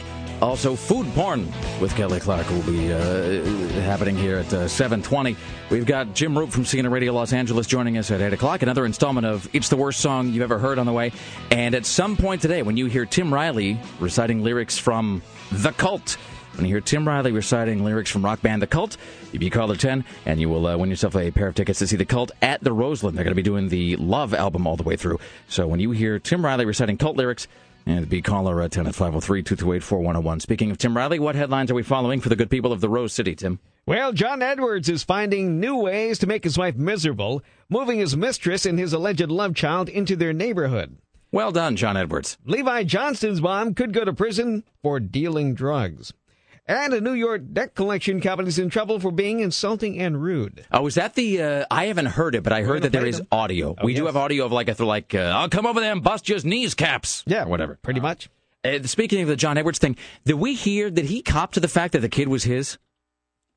No. There was this report that he was going to. He I is thought he finally did when I was in Right. New York. The report said he is going to, but he has not done Okay. so yet. They'd sort of So he's been- softened up the ground, as they say. They leaked that he was gonna First say he's like, go- yeah, first he's going to move them into the neighborhood. well, you know, why not? Boy, that you know, I have to, you have to sort of give it up for that wife of his for not just uh, walking down the hallway and just uh, you know cutting off his head while he's asleep. I mean, the guy you want to talk about a guy that just picked the, picked exactly the wrong way in which to do all of that stuff, and they still live in the same house. I mean, that's the bizarre thing about it. I know it's like a, a big ass uh, mansion, so they can sort of they can do what my grandparents did and live in separate corners of it, but still. All right. In any event, by the way, this to the listener who called up and insisted that Gleaming the Cube is a BMX movie, you couldn't be more wrong. There's no way you could not. There's no way you could you could be more incorrect about that. You, in fact, are thinking of either uh, the BMX Kid with Peter Billingsley, or quite possibly the movie Tough Turf with Corey Haim. Gleaming the Gleaming Cube. Was all about skateboarding. It's all skating, and it's Christian Slater. And the other guy who's in that, it's not just what's his name from Scarface, it's Tony Hawk. That's who's in that movie. And I forgot all about that. Tony Hawk is in Gleaming the Cube. Very cool. All right. Uh, uh, Kelly Clark from uh, the Willamette Week, how are you? I'm doing great. Hey, Gleaming the Cube. It's a subtle masterpiece about integrating into American society. But what is the cube and who is gleaming it? I believe that that Slater was gleaming it, but his was it his Korean American half? uh, You know, It's the cube? brother. I think he Was was. that the his cube. nickname? I think he was gleaming him. Pardon me, Cube. Get over I think here. that's some slang that we don't know. We're just not cool enough. Is- So what does it mean to be gleaming him? That's when you're. Uh, Avenging his his death. that's what. That's, what, Sam Adams was doing. Yes, exactly. He's accused of gleaming the young man for a. uh, well, in any event. Didn't they? Didn't they ever explain it in the movie? Did I miss this part? Didn't like some mystical older man explain like the beauty of gleaming the cube? Or I don't want to shatter all your illusions about me, but I haven't seen Gleaming the Cube real- like recently or anything. It's not. It's not like on my that Netflix actually really queue. surprises me. Yeah, I. Uh, I don't. We in- both do watch a lot of Christian Slater movies. We As do. well, you should. Within the past month, I've watched like three or four. Didn't you say that you actually own more movies by Christian Slater than by any other actor? I think I own like nine Christian Slater movies. Well done. All right, so uh, Broken Arrow. We'll talk about uh, what's up in the new issue of uh, Willamette Week here in just a second. We'll also uh, uh, have uh, food porn coming up at 720. So speaking of porn, though, so we, we're working our way through this list of the 29 most infamous celebrity sex tapes as put together by the Chicago Tribune. So we're doing like a, three at a time here, so to speak. So we've uh, got to number 12 now, which is the Pam and Tommy tape. And that's the one that we were saying that the, to me, there are there's three sort of high watermarks. There's the uh, there's the Rob Lowe tape because that was the first, as Tim pointed out, that was the first real famous sex tape with a celebrity of the modern era. And I remember that being a huge deal. Like Nightline talked about that. Was And she were- like underage? they were- too, or not just she, she and her friend Yeah. were underage. It was Rob Lowe and two 16 year Oh, olds, come if on, I who recall. wouldn't do Rob Lowe? Well, I don't think doing That Rob Lowe is the issue because he was because he was like 30. I don't think it's the who. How, would- how old were they? Were they like 17? no, they were both 16. Ooh. That's what I'm saying. It's not who would do Rob Lowe. It's pretty iffy. who would allow themselves to be filmed with two underage girls, and the answer is Rob Lowe. Um, Not so bright. the fact that it didn't just completely destroy his career is a credit to, uh, I think, how just diluted down, uh, like that sort of a scandal was able to, you know, even then was able to be because there was so much going on. Is Then a comeback in Tommy Boy really considered, you know, a huge? He was in Wayne's World. That's how I first discovered him. Well, and he was also on five seasons of The West Wing. I mean, that's the Oh, thing. never and mind. You know, forgot so about that. yeah, that's. I mean, he's back. Rob Lowe is back, baby. So we've got the Pam and Mm. Tommy tape at number thirteen because that was the that was the one that was the first big celebrity sex tape of the of the internet era. And then there's, uh, I think, probably Paris Hilton. Um, th- th- because she was because Paris Hilton was the first person who I think achieved a lot of her fame because of a sex Mhm. tape because we all kind of knew who she was, and then Yeah, I'd like, never heard of her before then. Creepy eyes. uh, number 14, Jimi Hendrix. And th- this one sort of has an asterisk next to it because it was never really confirmed that it was him. I should actually say, you were talking about how you have Christian Slater films. I have a lot of celebrity sex tapes, including the Jimi Hendrix one, which I've never opened. It's still see it like it, the DVD is still sealed at home. I've never even opened it. Do you have the So, Screech one at home? Uh, yes, I do. I do, as a matter of fact. Uh, number 16, we'll just uh, wrap up this segment by saying uh, number 16 on the list of most infamous celebrity sex tapes. Yes, it's Fred Durst. So They've done you the favor, by the way, of including a still from all of these, like Is a it, like, on non-explicit his still. face? It is the one where he's Ugh. turning the camera around and he's giving the camera the look that can only be described as the "Who the man now, dog?" look. So, uh, let's talk about gleaming the cube with. Uh, let's see here. This is Eric from the Clack. Hello, Eric from uh, Clackamas. What's up? Uh, I'm. Hey, hey, how you doing? Uh, I, I'm not saying I'm 100 percent right. Um, About I swear to God, it's, he's riding a BMX in that film. uh, in gleaming the cube, Christian Slater, but it's a skateboarding movie. It's both. They've what they've done is they've they've made him the BMX guy, and his buddies are. He's got like a posse of friends who are skateboarders and others that are BMX guys. But the main guy, he's a he's a BMX kid. I No, because at the, at the very beginning of the movie, he's skateboarding and he grabs onto the back of that car and he's like skateboarding behind it. Yeah, and then he hides in the the yakuza guys' the back of their car with a skateboard. Mhm, like I remember holding it. this part. Now, wait a minute. Are you confusing that with Back to the Future, though? No, no. Where he holds onto the back of the uh, the Kelly and back I of the both vehicle? can't be confusing it. No, no, he because he's Yeah. because he's following this car because he sees like them kidnap his brother or something. Yeah, Yeah, it's- he's got the it's- Vietnamese and then he stepbrother. crouches down Yeah. and he's hanging onto the that's what bumper. Yeah. And This the is- kid is uh, the kids listening to the bad uh, Japanese music. And this is more time than anybody has ever spent. The studio didn't spend this long talking about Gleaming to the And, Cube then the before they whole released parking, it. and then the whole parking garage scene is all on skateboards, right? No. Uh, See, Oh. now it's it, Eric. All you've I'm done just- is you've just muddied the waters of uh, of clarity. Now, all right, let's do uh, this is going to bother me until we watch Gleaming the Cube. Hi, you're uh, on the uh, Rick Emerson show, sir. Madam, as the case may be. Uh, who might uh, who might I be speaking with? This is uh, Kevin from. Did that sound profane to you, Sarah? Yes. That sounded. All right. So, I'm trying to clean it up as much as possible. Inappropriate testing could be like picking your nose, but uh, all right. Well, let's. So, but the, but let's also establish here, by the way, that Wikipedia says that there is in fact no meaning. Somebody just sent me the link here, and Wikipedia claims "gleaming the cube" means nothing. It actually has no meaning at all. Well, everything has to mean something. All right. I have no We idea what's going on. hey, uh, so we have food porn coming up here in a moment. We Sure should do. talk about uh, also when we return. We'll talk about what's in the, the new issue of the Willamette because I think one of them, if I'm correct, I think one of the stories you're talking about is something that Tim talked about earlier, which is this business of Randy Leonard Yeah, trying is, to stamp out the petition guys on I'm, Hawthorne. Yeah, I'm very split on this. All right. Uh, You stay there. We come back. We'll talk to Kelly Clark about the new issue of the Willamette, and we'll find out what she has for food porn this week at 8 o'clock. CNN radio correspondent Jim Roop and another installment of It's the Worst Song You've Ever Heard. And you'll be listening for Tim Riley reciting cult lyrics as well. We are live from beautiful downtown Portland, Oregon. It's the Rick Emerson radio program. This is the Rick Emerson Show on Rock 101 KUFO.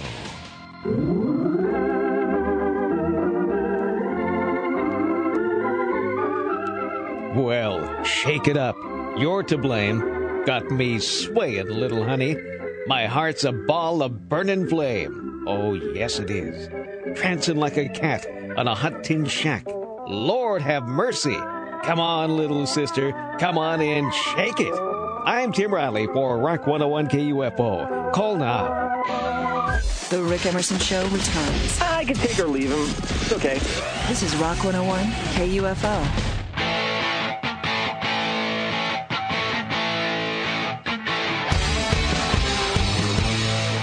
It is a Rick Emerson radio program live on Rock 101 KUFO. Thank you for joining us. Coming up at 8 o'clock, CNN radio correspondent Jim Roop. Plus another installment of It's the Worst Song You've Ever Heard. Oh, and apparently, uh, this is another thing that happened in New York. I don't know if anybody else talked about this. Uh, apparently, Lady Gaga is a transvestite. No, no, no, not transvestite. Hermaphrodite. Hermaphrodite. Sorry. I'm getting my ites mixed up. Oh, we never like really fully finished uh, our New York stories, and I didn't get to tell the story of before I left when um, some guy was holding my friend uh, Heather's phone hostage, and we had to go downtown like Reservoir Dog style and get it back from him. I'm not hanging out with you anymore because weird things happen to you. We're here with uh, Kelly Clark from the uh, Willamette Week. Hello, Kelly Clark. Hey there. All right. So, the, what is the deal with Randy Leonard and the, the Clipboard Brigade, uh, like the Save the Whales guys? He's on the warpath again. He has asked the city. Uh, yeah, he's asked the city to search out ways that they can, uh, you know, sort of regulate the activities of people who aggressively solicit money, which is Greenpeace and panhandlers and Girl Scouts. It is so You know, frustrating. yeah, down and so basically, what they're trying to do is figure out if there's a way to do it legally that doesn't sort of, you know, trample all over people's, you know, free speech rights. Well, don't they have the whole? I and mean, I guess they're it's really not. aggressive too sometimes. Uh, yeah, and I mean, and that's kind of what they're talking about. Is uh, he's asked the city lawyer to see if there's a way to do it that's not going to trample on anybody's rights. It could be a very, very narrow ordinance that is a set of rules that's like you cannot aggressively solicit. You cannot do A, B, and C. Uh, and if you do, you know, to solicit money, then you can be arrested. But right now, I mean, uh, the ACLU How about a is panhandler's corral? panhandlers corral. but But, with right this- now, the ACLU is like basically, you know, we don't see any way that you're going to. Would it just do be to solicit money, or if it was like, if what if they're just trying to get signatures for stuff?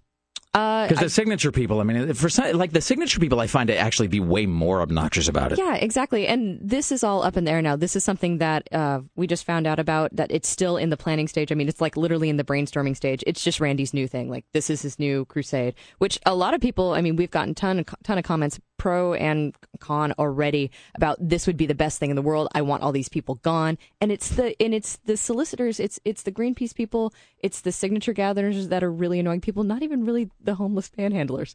No, the, I the- don't- the guy with the dog who wants the change apparently we're able to ignore, but the Greenpeace guy that steps in front of you and tries to shake your hand and it all's creepy and it looks like he's sort of You know like, why? on you. I, that's I know exactly why it getting is. It's because the homeless guy, the homeless. Here's the thing about being homeless. When you're homeless, I think you have a pretty good sense of your place in the social pecking order, and you know what you can and can't do. Mm-hmm. The homeless guy knows if he gets too aggressive or asks you one too many times, he's going to end up in the back of a squad car being beaten. Sure. Uh, you know, he's you know, whereas you know, like some idiot from Reed College, uh, you know, just has you know.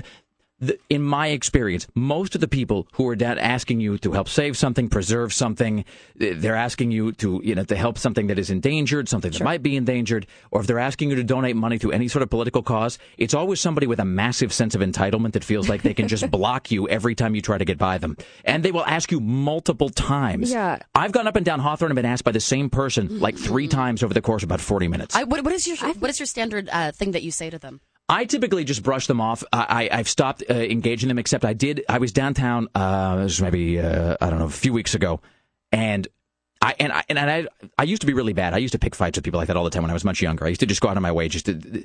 I used to be really, really, really, really confrontational with, with people like that, and I and I, I got past it in my mid twenties. But I was downtown, and, and this is, I was telling the story earlier, Mm-hmm. when the, the woman comes up and she says, um, Would you like to help save the whales? And I thought she was pulling my leg because save the whales is such a cliche phrase. I thought she was like a, like a meta sort of a thing. And I said, I said, That's funny. What are you, what are you really doing? And she said, No, no, no, I really, I want to help to save the whales. And I looked and she was from Greenpeace, and it was literally a thing that said save the whales. And so I and here's the thing about hippies. Here's the thing about it's not even so much hippies. Here's the thing about like about like really really militant liberals.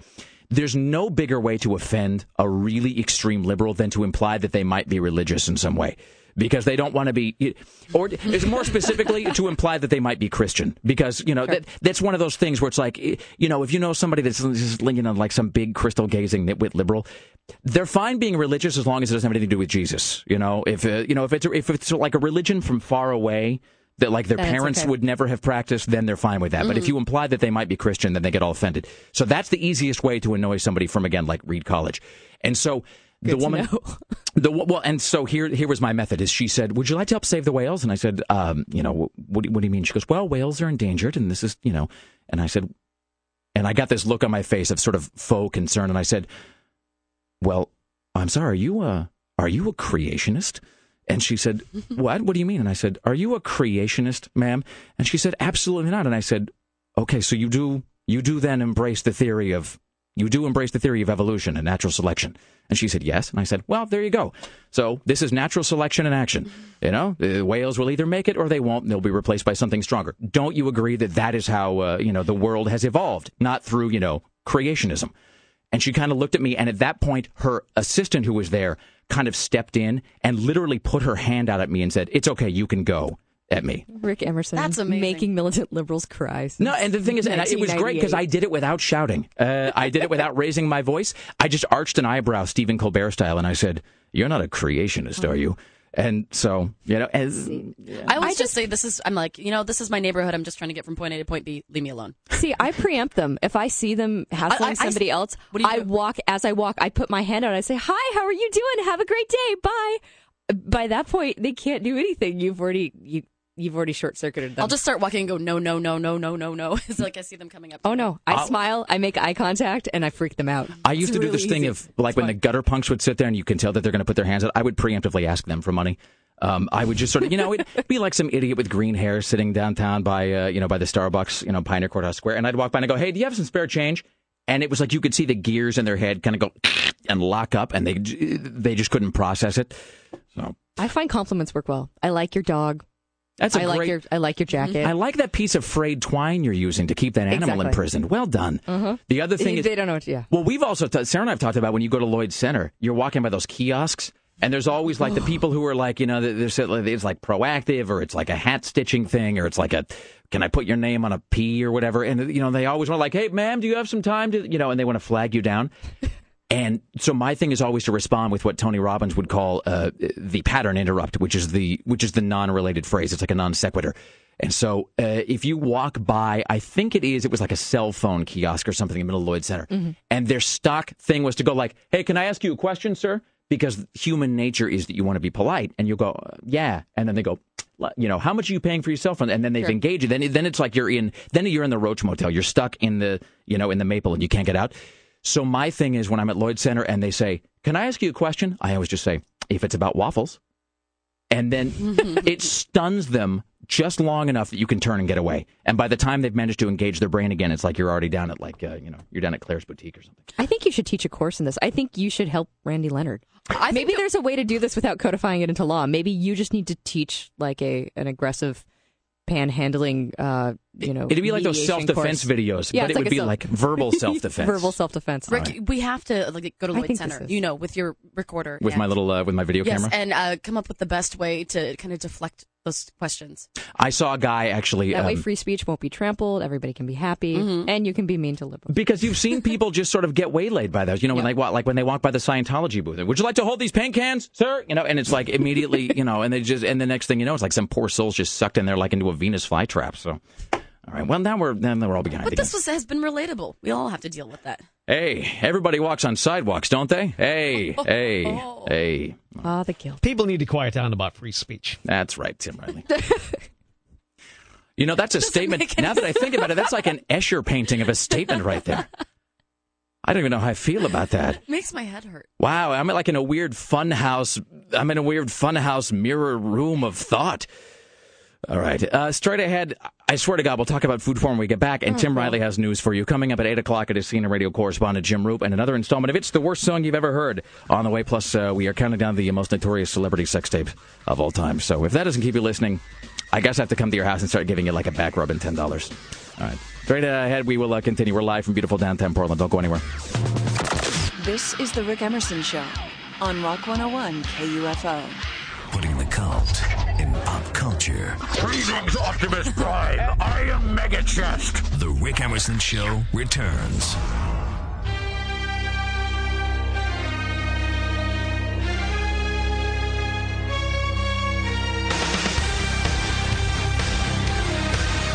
It's the Rick Emerson Show on Rock 101 KUFO. Thank you for joining us. In mere moments, we'll have Tim Riley at the news desk. We're here with Kelly Clark from the uh, Willamette Week. Hey there. All right, let me uh, prepare our music for this week's installment of Food Porn. Did you bring food with you? yeah, you got to start bringing examples of your food porn. because it's so You said easy you're to bringing get hot, warm. It's so easy to get hot food at you know five forty-five. you know, if you really cared, if you wanted to go the extra uh, the mile, you're right. That's to- my top priority. quit You being should. an Americant, Kelly. All right. Uh, let's see. Without the. There we go. Ladies and gentlemen, Willamette Week's Kelly Clark and food porn. Today, I want to talk about a guilty pleasure, and one of the deepest guilty pleasures I have are chicken McNuggets from McDonald's. But I have found something better. I have found pig nuggets. I have found wild boar poppers at Gilt Club downtown. This would be slow roasted, pulled wild boar pork, wrapped up in crispy crumbs and deep fried, and then slathered in a black pepper orange marmalade jelly gooey sauce. So you take and you slather it through the sauce and you pop the entire salty ball in your mouth, and it is a happy, hot, crunchy, gooey, salty explosion. It's kind of the best thing ever. It's like high class trash. There's not enough things that are slathered in this world. No, and these are slathered in slathered in this like neon orange kind of goo. And instead of it being the unidentifiable, unide- excuse me, unidentifiable meat of the nugget, it's uh, like a pulled pork. And so it's sort of, you know, it's got this really good texture. And uh, Gilt Club, they have a new chef, and they started uh, making them, I think, just a couple weeks ago, maybe less than a month ago. And so you can get a plate of them for seven bucks and uh, just go to town. So it's like you're at McDonald's, except you're at a really sexy little boîte downtown with big red leather booths, and you can drink, you know, a grilled peach infused bourbon cocktail. See, now not everybody. Everybody a wants to, to, eat, and then everybody wants to get drunk. Uh, yeah, now, and it's so not even I eight mean, o'clock. If McDonald's allowed me to drink bourbon at the same time, maybe you know I could come out swinging for them. But until then, it's going to be all about Gilt Club and their wild boar poppers. Excellent, fantastic. And I'm a big proponent of neon food, by the way. Uh, all my favorite foods glow in one form or another. I'll try to bring you guys neon food next time. really, Thank you. Orange chicken. All right, reader in print in the Willamette Week, online at wweek.com with food porn. Kelly Clark. Thank you, Kelly Clark. Thanks as always. At the news desk, your personal savior, Tim Riley. The news with Tim Riley. Good morning, everyone. From the KUFO News Center, downtown Portland, 747 now. You can expect temperatures to drop back into the high 70s today. Barrels of explosives have been found at the home of a suicidal Silverton woman.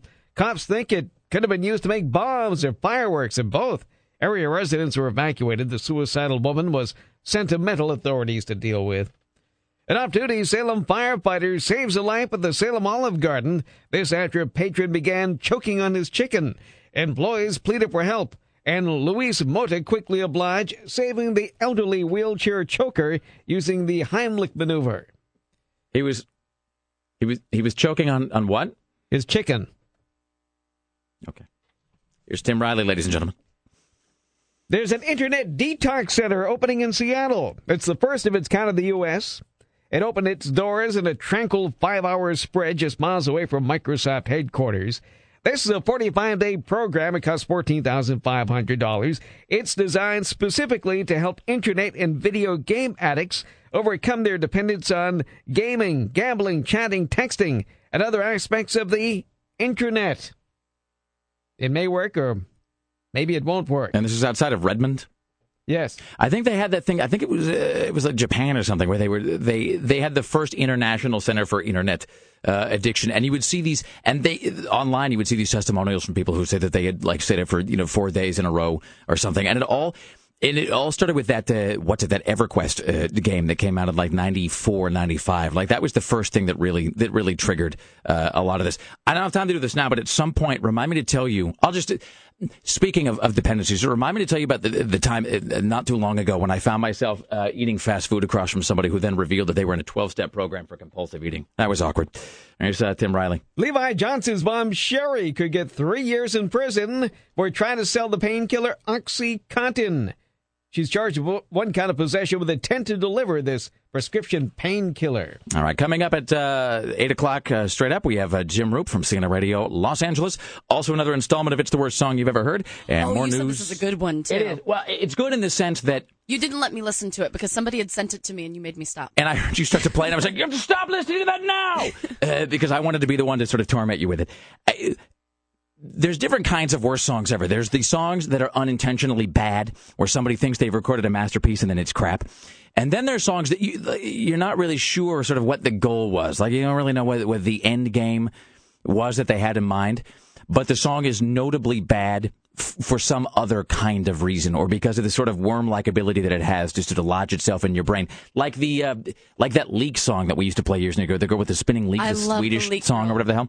So this is sort of like that. This is more in that category Oh. God, it's songs. stuck in my head for Yes. weeks. Yes, it's been stuck in my head all morning, so I'm not going to suffer alone.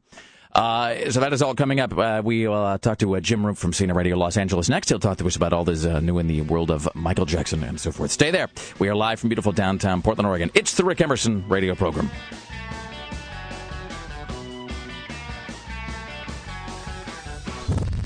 The Rick Emerson Show on Rock 101. KUFO. KUFO, Portland.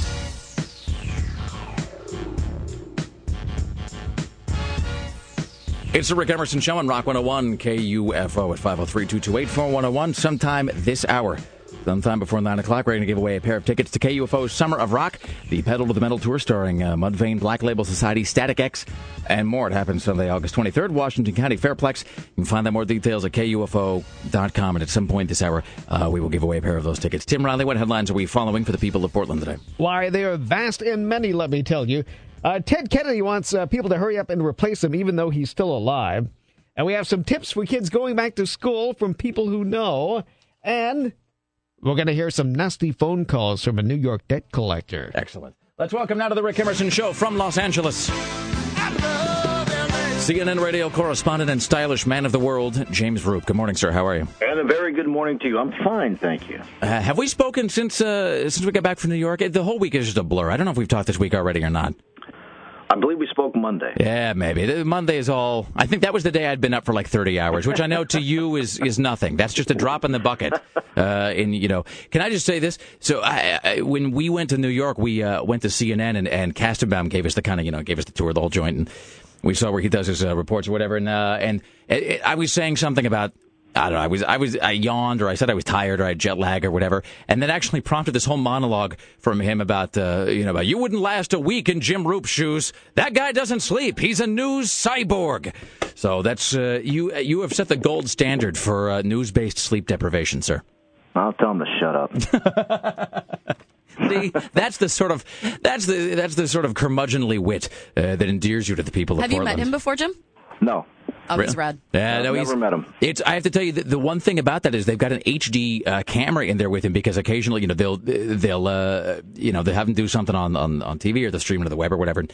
So they've got this HD camera, which I think can be remotely operated by like the guys in Atlanta. I think the guys in Atlanta could probably, uh, I think the guys in Atlanta could probably turn my car on in the morning if they wanted to. They seem to be wired into everything. It's all very disconcerting. Hey, uh, so I lose track of all the doctors in this Jackson story because I heard something this morning where they said that the, the LA coroner was going to pay another visit to Jackson's doctor, and I assumed it was the cardiologist guy, but it's not. It's a dermatologist, right? Yeah, it's uh, it's it's the dermatologist who was uh, Debbie Rowe's former employer. That's where Michael J- uh, Michael Jackson met uh, Debbie Rowe. But it was just a quick visit, about 90 minutes. Uh, the coroner's investigator never really met with Dr. Arnold Klein, is his name. Um, just needed some information. They cooperated, he said, and that was it. Now, the odd thing about that is the investigation, we're told by the coroner's investigator, is complete. They just wanted some more information to corroborate, I guess, whatever it is they do have. They've not released any information on the cause of death. Uh, they're waiting until the police con- um, complete their investigation, so we still don't know anything. And they've uh, they've yeah they've delayed all of that stuff. I mean, sort of indefinitely. The thing about Debbie Rowe is, he, she was the nurse for this dermatologist, and she's the one who ended up having Jackson's kids. And I have have we ever heard exactly how that, how, you know, in other words, how they got from point A to point Z there? I mean, that he walks in and there's this. I mean, I'm not saying she's an unattractive woman, but I for someone to say that.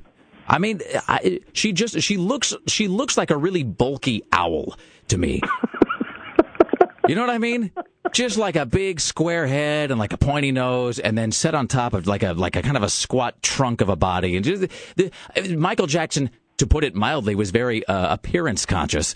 I mean, that was a guy who cared a lot about the way he looked in his own image, and so you got to figure that you know, he had a pretty keen eye, at least in some some sense, about what looked good. I just don't know who looks at Debbie Rowe and says, "That's exactly what I want half of my children to look like." Well, I don't think any half of his children look like her. I think that's one of the big controversies that's going on right now is that no one's really 100% sure. I don't know that any actual DNA tests were were were conducted or maybe they were, but uh they don't look like Debbie Rowe at all, at least from what I've seen. Have you heard this story that it was sort of going around, which is, I, I mean, I instinctively believe it, but of, but of course, it doesn't necessarily mean it's true.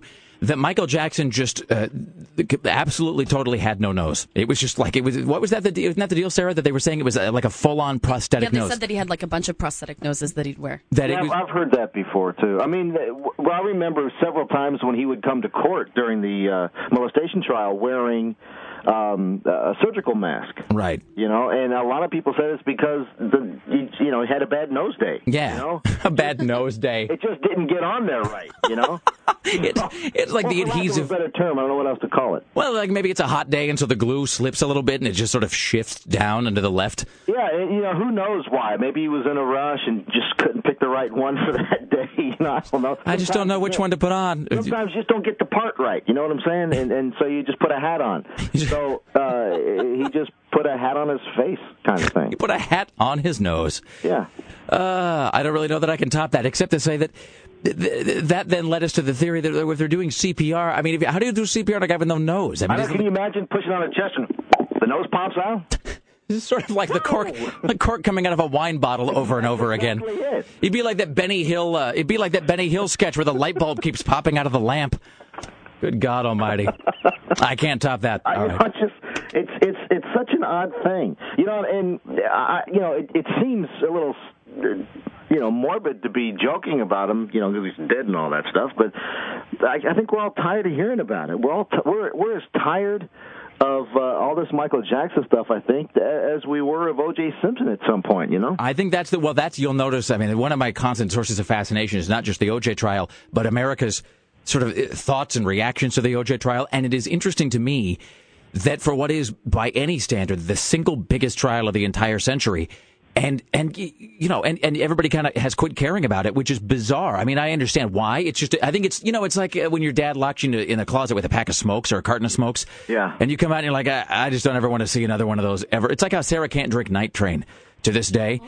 because she had this whole incident No. with some night train When I wine. was 16, I mean 21. Uh, and so, yeah, she can't even smell night train wine anymore uh, because it- she's just overdosed. And that's how we are with something like the OJ trial. I mean, you got to, uh, you, you know, you. I mean, I remember when this happened. You and I talked about this. You know, I mean, OJ effectively wrote a book talking about how. I mean, it's called "How I Did It." Yeah. And you know, and yet everybody kind of went, uh, "That's interesting," and then they went back to doing whatever they were doing because they're just so full. it, it, the the Simpson trial, that murder trial, was, you know, I mean, it's it, it was the trial of the century. It's the, it was the largest covered trial ever, uh, but it, it it doesn't have the legs that the Manson trial Right, had. right. I mean, you know, we just passed the 40th anniversary of of the Tate LaBianca murders, and so that's why that's in my head. And I was thinking, man, that that was a huge trial at the time. It is still a huge trial, not as big as far as media coverage goes as Simpson, but it has longer legs than the Simpson trial. Uh, so I, I think you know Simpson is taking a backseat. Well, we, it's because we got force fed. I mean, that's the thing. Even if you wanted to get away from it, you couldn't. That's true. Same thing with Michael Jackson. Even if you want to get away from, you know, I mean, it was, it was on every every channel everywhere. Hey, speaking of uh, Manson, I meant to ask you this: When does what's her name, Squeaky Fromme get out?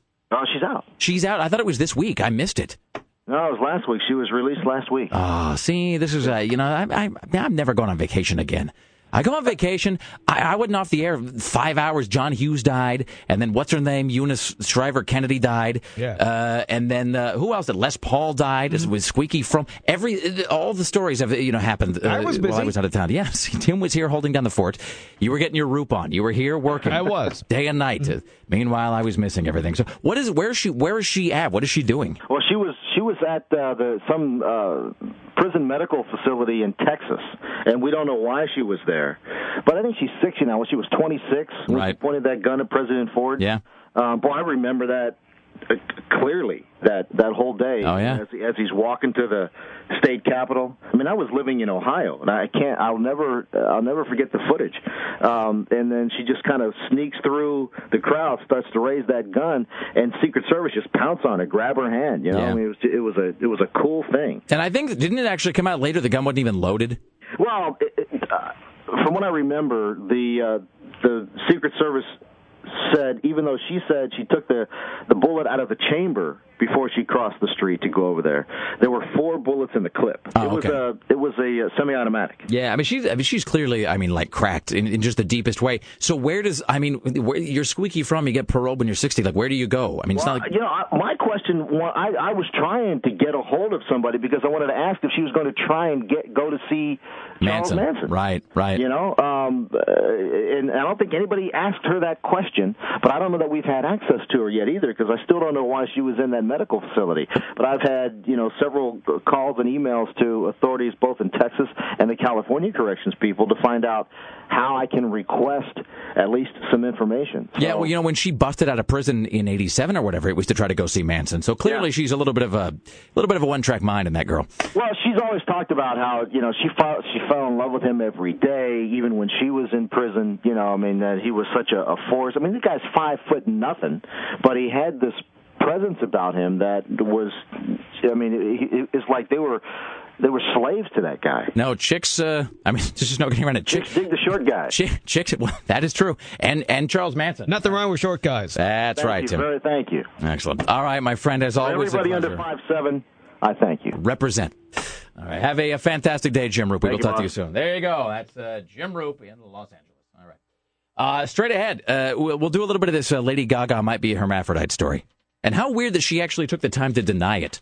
And we have uh, breaking news on that mission uh, missing reality show guy who allegedly is wanted for murdering his ex-wife. Breaking news from KOMO Television. All right, so that breaking news will be next. Uh, at this uh, very moment in time, if you are caller 10 at 503 228 4101, you're going to win yourself a pair of tickets to KUFO's Summer of Rock, Pedal to the Metal Tour starring Mudvayne, Black Label Society, Static X, and more. That happens Sunday, August 23rd. You can find out more details at KUFO.com. And if you're caller 10 right now, you win those tickets at 503 228 4101. We are live from Portland. This is the Rick Emerson Show on Rock 101 KUFO. Share your thoughts with billions. Call 503 228 4101. Stick a bastard in it, you crap! The Rick Emerson Show returns.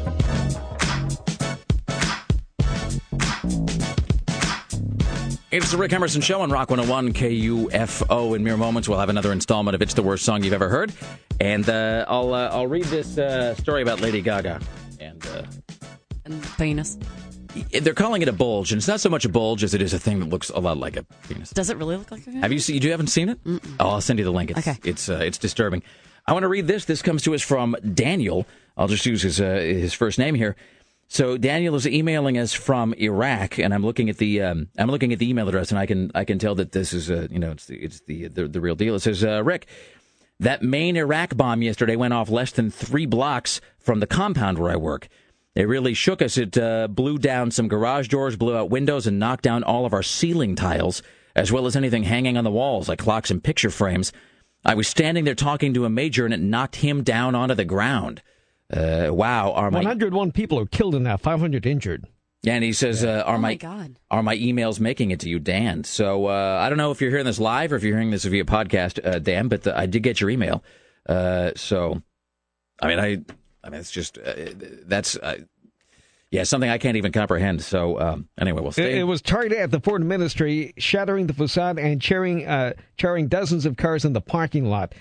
At least 65 people were killed there, 411 wounded in the attack. This was uh, inside the adjacent green zone. and he he references the, the building, and it, it's it's a long sort of acronym or whatever, and I don't I don't know what it means, but um, anyway, so he yeah he says that it knocked a guy onto the ground and it knocked out all the ceiling tiles and the windows. I can't even I see that's the thing I can't even fathom. I just can't. I can't even conceive it. I can't even wrap my brain around that.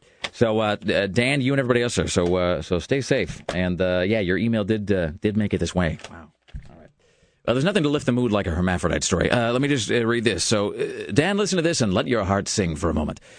Says for nearly a month now, after photos of her performance at the Glastonbury Festival supposedly reveal, they don't supposedly reveal a mysterious below the belt bulge. A, it's not a bulge. It's a thing that looks like a penis. And they don't supposedly reveal it. Like I've seen, I spent a really Is long time. Is it just time. one picture or is it multiple? it's a pictures? video. It's a video of watching, and That seems like she's such an attention whore. Like that seems like something that she would do for attention, especially since she walks around wearing leotards all the time. That would have been noticed before. I mean, it makes it sound like I'm really into hermaphroditic porn, which I'm not. Uh, But I spend a lot of time looking at it because I'm trying to figure out, well, like, what Oh, would that fascinating. be? Because it's she's basically she's wearing um uh it's not a skirt. I think it's like you know it's like really short shorts or something, and she's she's like straddling a motor. She's on stage straddling a motorcycle, Lady Gaga, and then she's singing. And she gets off the motorcycle and she, you know, she does it by throwing one leg over, mm. you know, the other side. And then as she's getting back on her feet on the stage, you get a shot, you know, the upskirt, except it's up the short. You, you the shorts. You get the the up short shot of her. So you can see the ladies Gaga. Yes, you can, Tim. Well done. Uh, And I- and I don't know. It, it looks like something. I mean, there's a. Did you ever see? But it's It like, looks like something? But you, I mean, it looks like something that I can't necessarily identify unless things have shifted in some weird way. I mean, you know what I'm talking about. Like occasionally you'll see a photo of somebody. Like um, here's the like like uh, uh, Laura and I were on the uh, when we were on the subway. There was some ad for something or other, and and the ad is like um. You know, the ad is, is like a, it's like a guy in a swimming pool or whatever, and he and it was an ad for like an insurance company or something. But the guy in the swimming pool, he's just leaning back against the tile and he's saying like, "I'm glad my insurance company's got me covered, so I can relax." But we kept being distracted by the fact that if you looked at the photo, it was like he had two armpits, and clearly it was like a shadow or something. But like under his right arm, the way the photograph had been taken, it was just at the wrong angle, and it looked like he had two separate armpits under his right arm. And I know he didn't; it was just a trick of lighting or something. But it just looked weird. So there's something going on in this Lady Gaga video where it looks. Are you watching the video? Do you have you no, seen it? no. no. But uh, Nibbler was just telling me he has a drop from Lady Gaga. Oh yeah, no, I've got it right here. As a matter of fact, this uh, right here. Hi, it's your girl Lady Gaga, and you're hanging out with me and Nibbler. Why does that exist, Greg? Why do you Why do you have that? Well, I did work for another radio station in which Oh, uh, we that's right. quite a bit of Lady Gaga. So she, yeah, I actually met her. She was in studio. What did she look like in person? Uh, short. I mean, she was, you know, she was pretty hot. Now, now I feel weird saying that, knowing what with the what I penis know and all. now. Yeah, with, what's I wrong don't- with the penis? Although, but I mean, you know, eh, yeah, she was hot. All right, I'm gonna find I don't the. think she uh, has a penis. I'm, are you now? Have you seen the uh, the video that I'm talking about? no, I got it but right I think, here. But she seems like she would stuff. But no, but see, it's not. It's not a bulge. It's not covered. Is what I'm saying. It's Oh. not. Oh, it's a skin. That's what I'm saying. It's skin. Oh, it's not like a, a brush sticking out of her pocket. No, no, no. That, yeah, that's the thing. I don't mean it's like Did she you has a- send it to me? Uh, I have it over here. It's probably going to be easier if I just, but I'm going to have to let it buffer. It's it's a, it's a long video and it happens about halfway through. So I'll let this buffer and then I'll post it. Yeah, I don't mean like she has a sock in there. Oh, okay. See, I was thinking that like someone just saw a bump in her No, no, no, no. spandex or something. I, I mean like at one point the shorts get pulled aside when she's getting off the motorcycle and you can see right up there. And you see something and you're like, what? What is? Wow, what is that? well, while it buffers, do you want to play the worst song ever? 'Cause I really, Yes, really yes, I do. So what we'll do is uh, we will go into this break with the worst song you've ever heard, and uh, on the other side I'll have this Lady Gaga video, and I'll post it on my website as well, and we'll have news from Tim Riley. So I want to thank uh, uh, Chris Paddock for sending this along. Many, many, many other people sent this to me, but to his, I guess, horrible credit, he was the first one to send this. He's always on the uh, on the lookout for for such things. This is uh, I don't even know the name of the artist. Is the thing? There, it's some. They're from Europe. I mean, really, what else? What else do you know? They're socialists. That's that's that's right, Tim. That explains the horror of the song. Um, so it's, uh, I mean, I, I don't know why this song exists. I don't know. I don't know uh, why somebody decided to record it. I don't know why it has to. Why, as um, as uh, as Lovecraft would say, it is it is sort of the thing that should not be. Um, but it is the uh, worst song you've ever heard. Let me um, see if I can get it queued up here. Am I seeing that? I'm having a real problem with my computer freezing today. Are you having it's an issue with to me your too, yes. You're having an issue with your computer sort of uh, sort of sticking over there. Mine isn't. I think I remember the name of the song. Was it Ding Dong? Yeah, I was because my Ding computer's just completely uh, frozen up. So I'm glad that you're going to be able to. Uh, D D I N G. you're going to be able to. D O N G. You'll be able to do it to help us out. Ding Yeah. Dong. Brick, what was that uncomfortable thing that you said yesterday? I had written down that I wanted to play the worst song ever, and so but the song is called. The name of the song is Ding Dong, and so I had written down as a note to self. I was like, note to self: torment Sarah with Ding Dong, which I realized later was maybe not the sort of thing you want written down on a piece of paper that anybody in the office could be. there uh, are more results for Ding Dong than I've ever thought possible. you know, now I Is it Gunther? Uh, it's entirely possible. Now, see, now I feel like this whole thing has just been made out of fail uh, because my computer is frozen and I can't get it to Why don't we take a break, find the Ding Dong song, look at Lady Gaga's Ding Dong, and then uh, Wow, did you really just say that? yes. All right. Straight ahead, we will have uh, It's the Worst Song You've Ever Heard if my computer decides to cooperate, and uh, we'll have more news from Tim Riley. Don't go anywhere. The Rick Emerson Show is live from beautiful downtown uh, Portland, Oregon. Coming up, we have Tim Riley at the news desk at 9. It Smells Like the 90s with our good friend Buzz. It is Thursday morning. You stay right there. The Rick Emerson Show on Rock 101 KUFO. Share your thoughts. We'd like to glean it from your brain, your tasty, tasty brain. The Rick Emerson Show returns. It's really hard to think today. This is Rock 101 KUFO.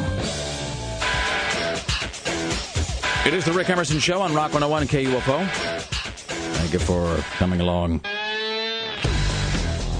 It is uh, 503 228 4101. 503 228 4101. In just a moment, we will be joined by Tim Riley at the uh, uh, news desk. We'll have uh, all things of an informative and amusing nature for you. Uh, also, we will have uh, It's the Worst Song You've Ever Heard in just one second, and I'll be uh, having Sarah watch this uh, Lady Gaga video, which I've got queued up. If you want to go to rickemerson.com right now, if you'd like to uh, play along, go to rickemerson.com at this very moment, and what you want to do is you, it's safe for work, I mean, more or less, uh, in the sense that it, it's not really like nudity as such. It's just this sort of it's just a sort of odd thing that you see there. But I will read you just uh, like the opening sentence here from this article, Sarah, and then I'll have you come over and I'll. Uh, Tim, have you seen this video? Do you know what I'm talking about? No, I have not. All right, so I'll have you come over and, and look at it as well, just so you can all kind of pass your judgment on this. So you go to uh, rickemerson.com, you want to uh, click on that video, and uh, you go to about, uh, I don't know, about a minute and 50 uh, seconds into it. Go to about a minute 50, and you'll see it's right as she's sort of getting off the motorcycle on stage. Because she's standing on a motorcycle, or she's, you know, kind of straddling a Is motorcycle. this like uh, somebody watching the concert and saw it? Yeah, uh, I, well, this is actually appears to be from from a television broadcast. So I think this is actually something that was on TV, and then uh, somebody said, "Hey, wait a minute, what's that?" So, all right, uh, let's see. So, Sarah, why don't you come over here and we'll uh, we'll give this a give this a good watching. So the story is. For nearly a month now, after photos of her mysterious at the Glastonbury Festival supposedly revealed a mysterious below the belt bulge, rumors have been swirling around the internet that Lady Gaga is a hermaphrodite. And she actually went so far as to tell the Mirror, which is that uh, you know the London paper, that that was actually not the case. That she is not, in fact, a hermaphrodite. And the the fact that I'm even using that phrase is a little strange. but I will now uh, show. I'm gonna have to pot this down because she's it's it's full of profanity. So what's going to happen is here. it? Yeah, it's, it's down, and you go to rickemerson.com. You can watch along. It's about a minute fifty. She's straddling the motorcycle. She's going to get off the motorcycle, and uh, you're going to see. Be looking at her. I guess it's our left, but it's her right leg on the inside of her right uh, thigh. So, like, right. Yeah, no, no, no. That's her right over here on the other leg. The other. Yeah, it's going to be on this leg that's our left. All right, so and wait for it. See what I'm saying right there? Do you see the the thing? Let's see it again. All right, I'm going to back it up one more time. That was just her undergarment. Well, it's possible. I mean, maybe they're flesh-colored undergarments, right there. Oh. See, that's what I'm saying. What is that? I don't know. That looks like it doesn't look like anything I can identify right off. All right, one more time here. And so there's Lady Gaga, right there. Yeah, can you make it bigger? Uh, I can you zoom in? Yeah. Yeah. Is that like a full screen thing? All right, okay. So we're gonna can see it bigger. hold on. we're gonna, we're gonna have it fill the screen. Okay, we're watching it now full screen. You can watch along at rickemerson.com. Oh wow. See, what is that? There's that's a mysterious something, isn't it? That doesn't look like a, a lady area. I mean, maybe it does. It's, it, the thing is, it's Maybe hard it's to just a tell. half of one. It, but it, but it's kind of blurry. That's the other thing. It's a little bit blurry, so it's hard to tell. Maybe it is a lady area, but again, on YouTube, uh, you know, That's grainy. that looks like it's protruding That's what I'm talking a about. A little bit. That doesn't look like underwear. So you see what I mean when I say it's not a bulge? What Yeah. do her people say? Uh, they claim she's not hermaphrodite. But what else are you going to say? I mean, like what, what what other option is there? Is like well, she is. I mean, you can't even if it's true, you can't say it. Anyway. Uh, be sure to join us tomorrow, by the way, when our guests uh, will include Sean Kinney from Alice in Chains. And I do believe uh, we'll be talking to the one and only Harry Shearer as well. So you want to be listening for that. At the news desk, it's your personal savior, Tim Riley. In the news with Tim Riley.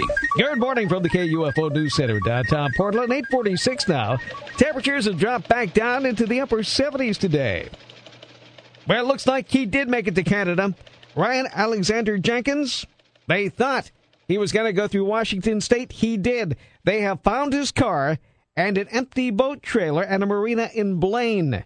Once again, they have found his car and an empty boat trailer at a marina in Blaine. Yeah, there's. I mean, the, the thing is, the idea of that you can just sort of get away from the man is a, that's a fallacious one. There is no hiding from the man if he wants to find you. So they had a report that a man matching his description arrived by boat at Point Roberts, U.S. territory about 10 miles away, at the tip of a peninsula reachable by land only from Canada. They believe Jenkins walked across the border to British Columbia. So that is the latest. Well, we have these other stories here. Did you hear about that? Uh, those mean debt collectors in New York City?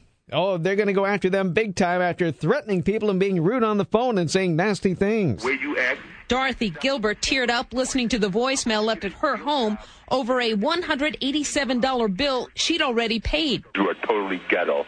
Second of all, ma'am, learn English. Get an education. Since you're sitting on your fat derriere all day long, making money off the rest of the free working population in the country, you might want to try to get educated enough to at least be able to say payment plan instead of payment can. You uneducated reject. Wow. Wow. Good God Almighty. Well, who can disagree? All right. Uh, without uh, further ado, I should torment everybody a little bit uh, with this. So this is what prompted me to write down the note "Torment Sarah with Ding Dong." The, the name of the song is Ding hyphen Dong. I don't know the name of the, the artist. All I know is that they it, they seem very peppy, and they're obviously European, and that's a thing. That's a thing. I mean, with, without even knowing anything about them, you can tell. So They're peppy and European. this appeared in my uh, in my inbox from Chris Paddock, and the subject line was the sexiest song you'll hear all week. And then the only note he, he put with it was, I hope this is stuck in your head for the rest of the day. Have fun, Chris Paddock. Oh, uh, ladies and gentlemen, it's the worst song you've ever heard. Oh, I'm sorry, that's me. I had it potted down because of Lady Gaga. All right.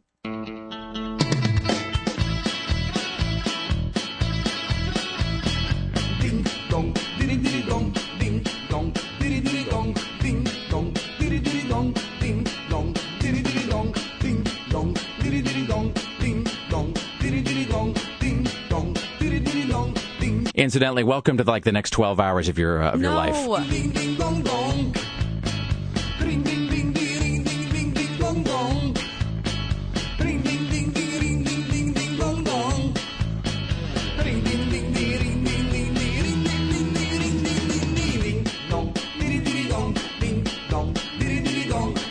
You are a bad person. You know what this reminds me of? It's that Jesus is a friend of mine song. Jesus, Jesus friend, friend, of, mine. Jesus is my friend.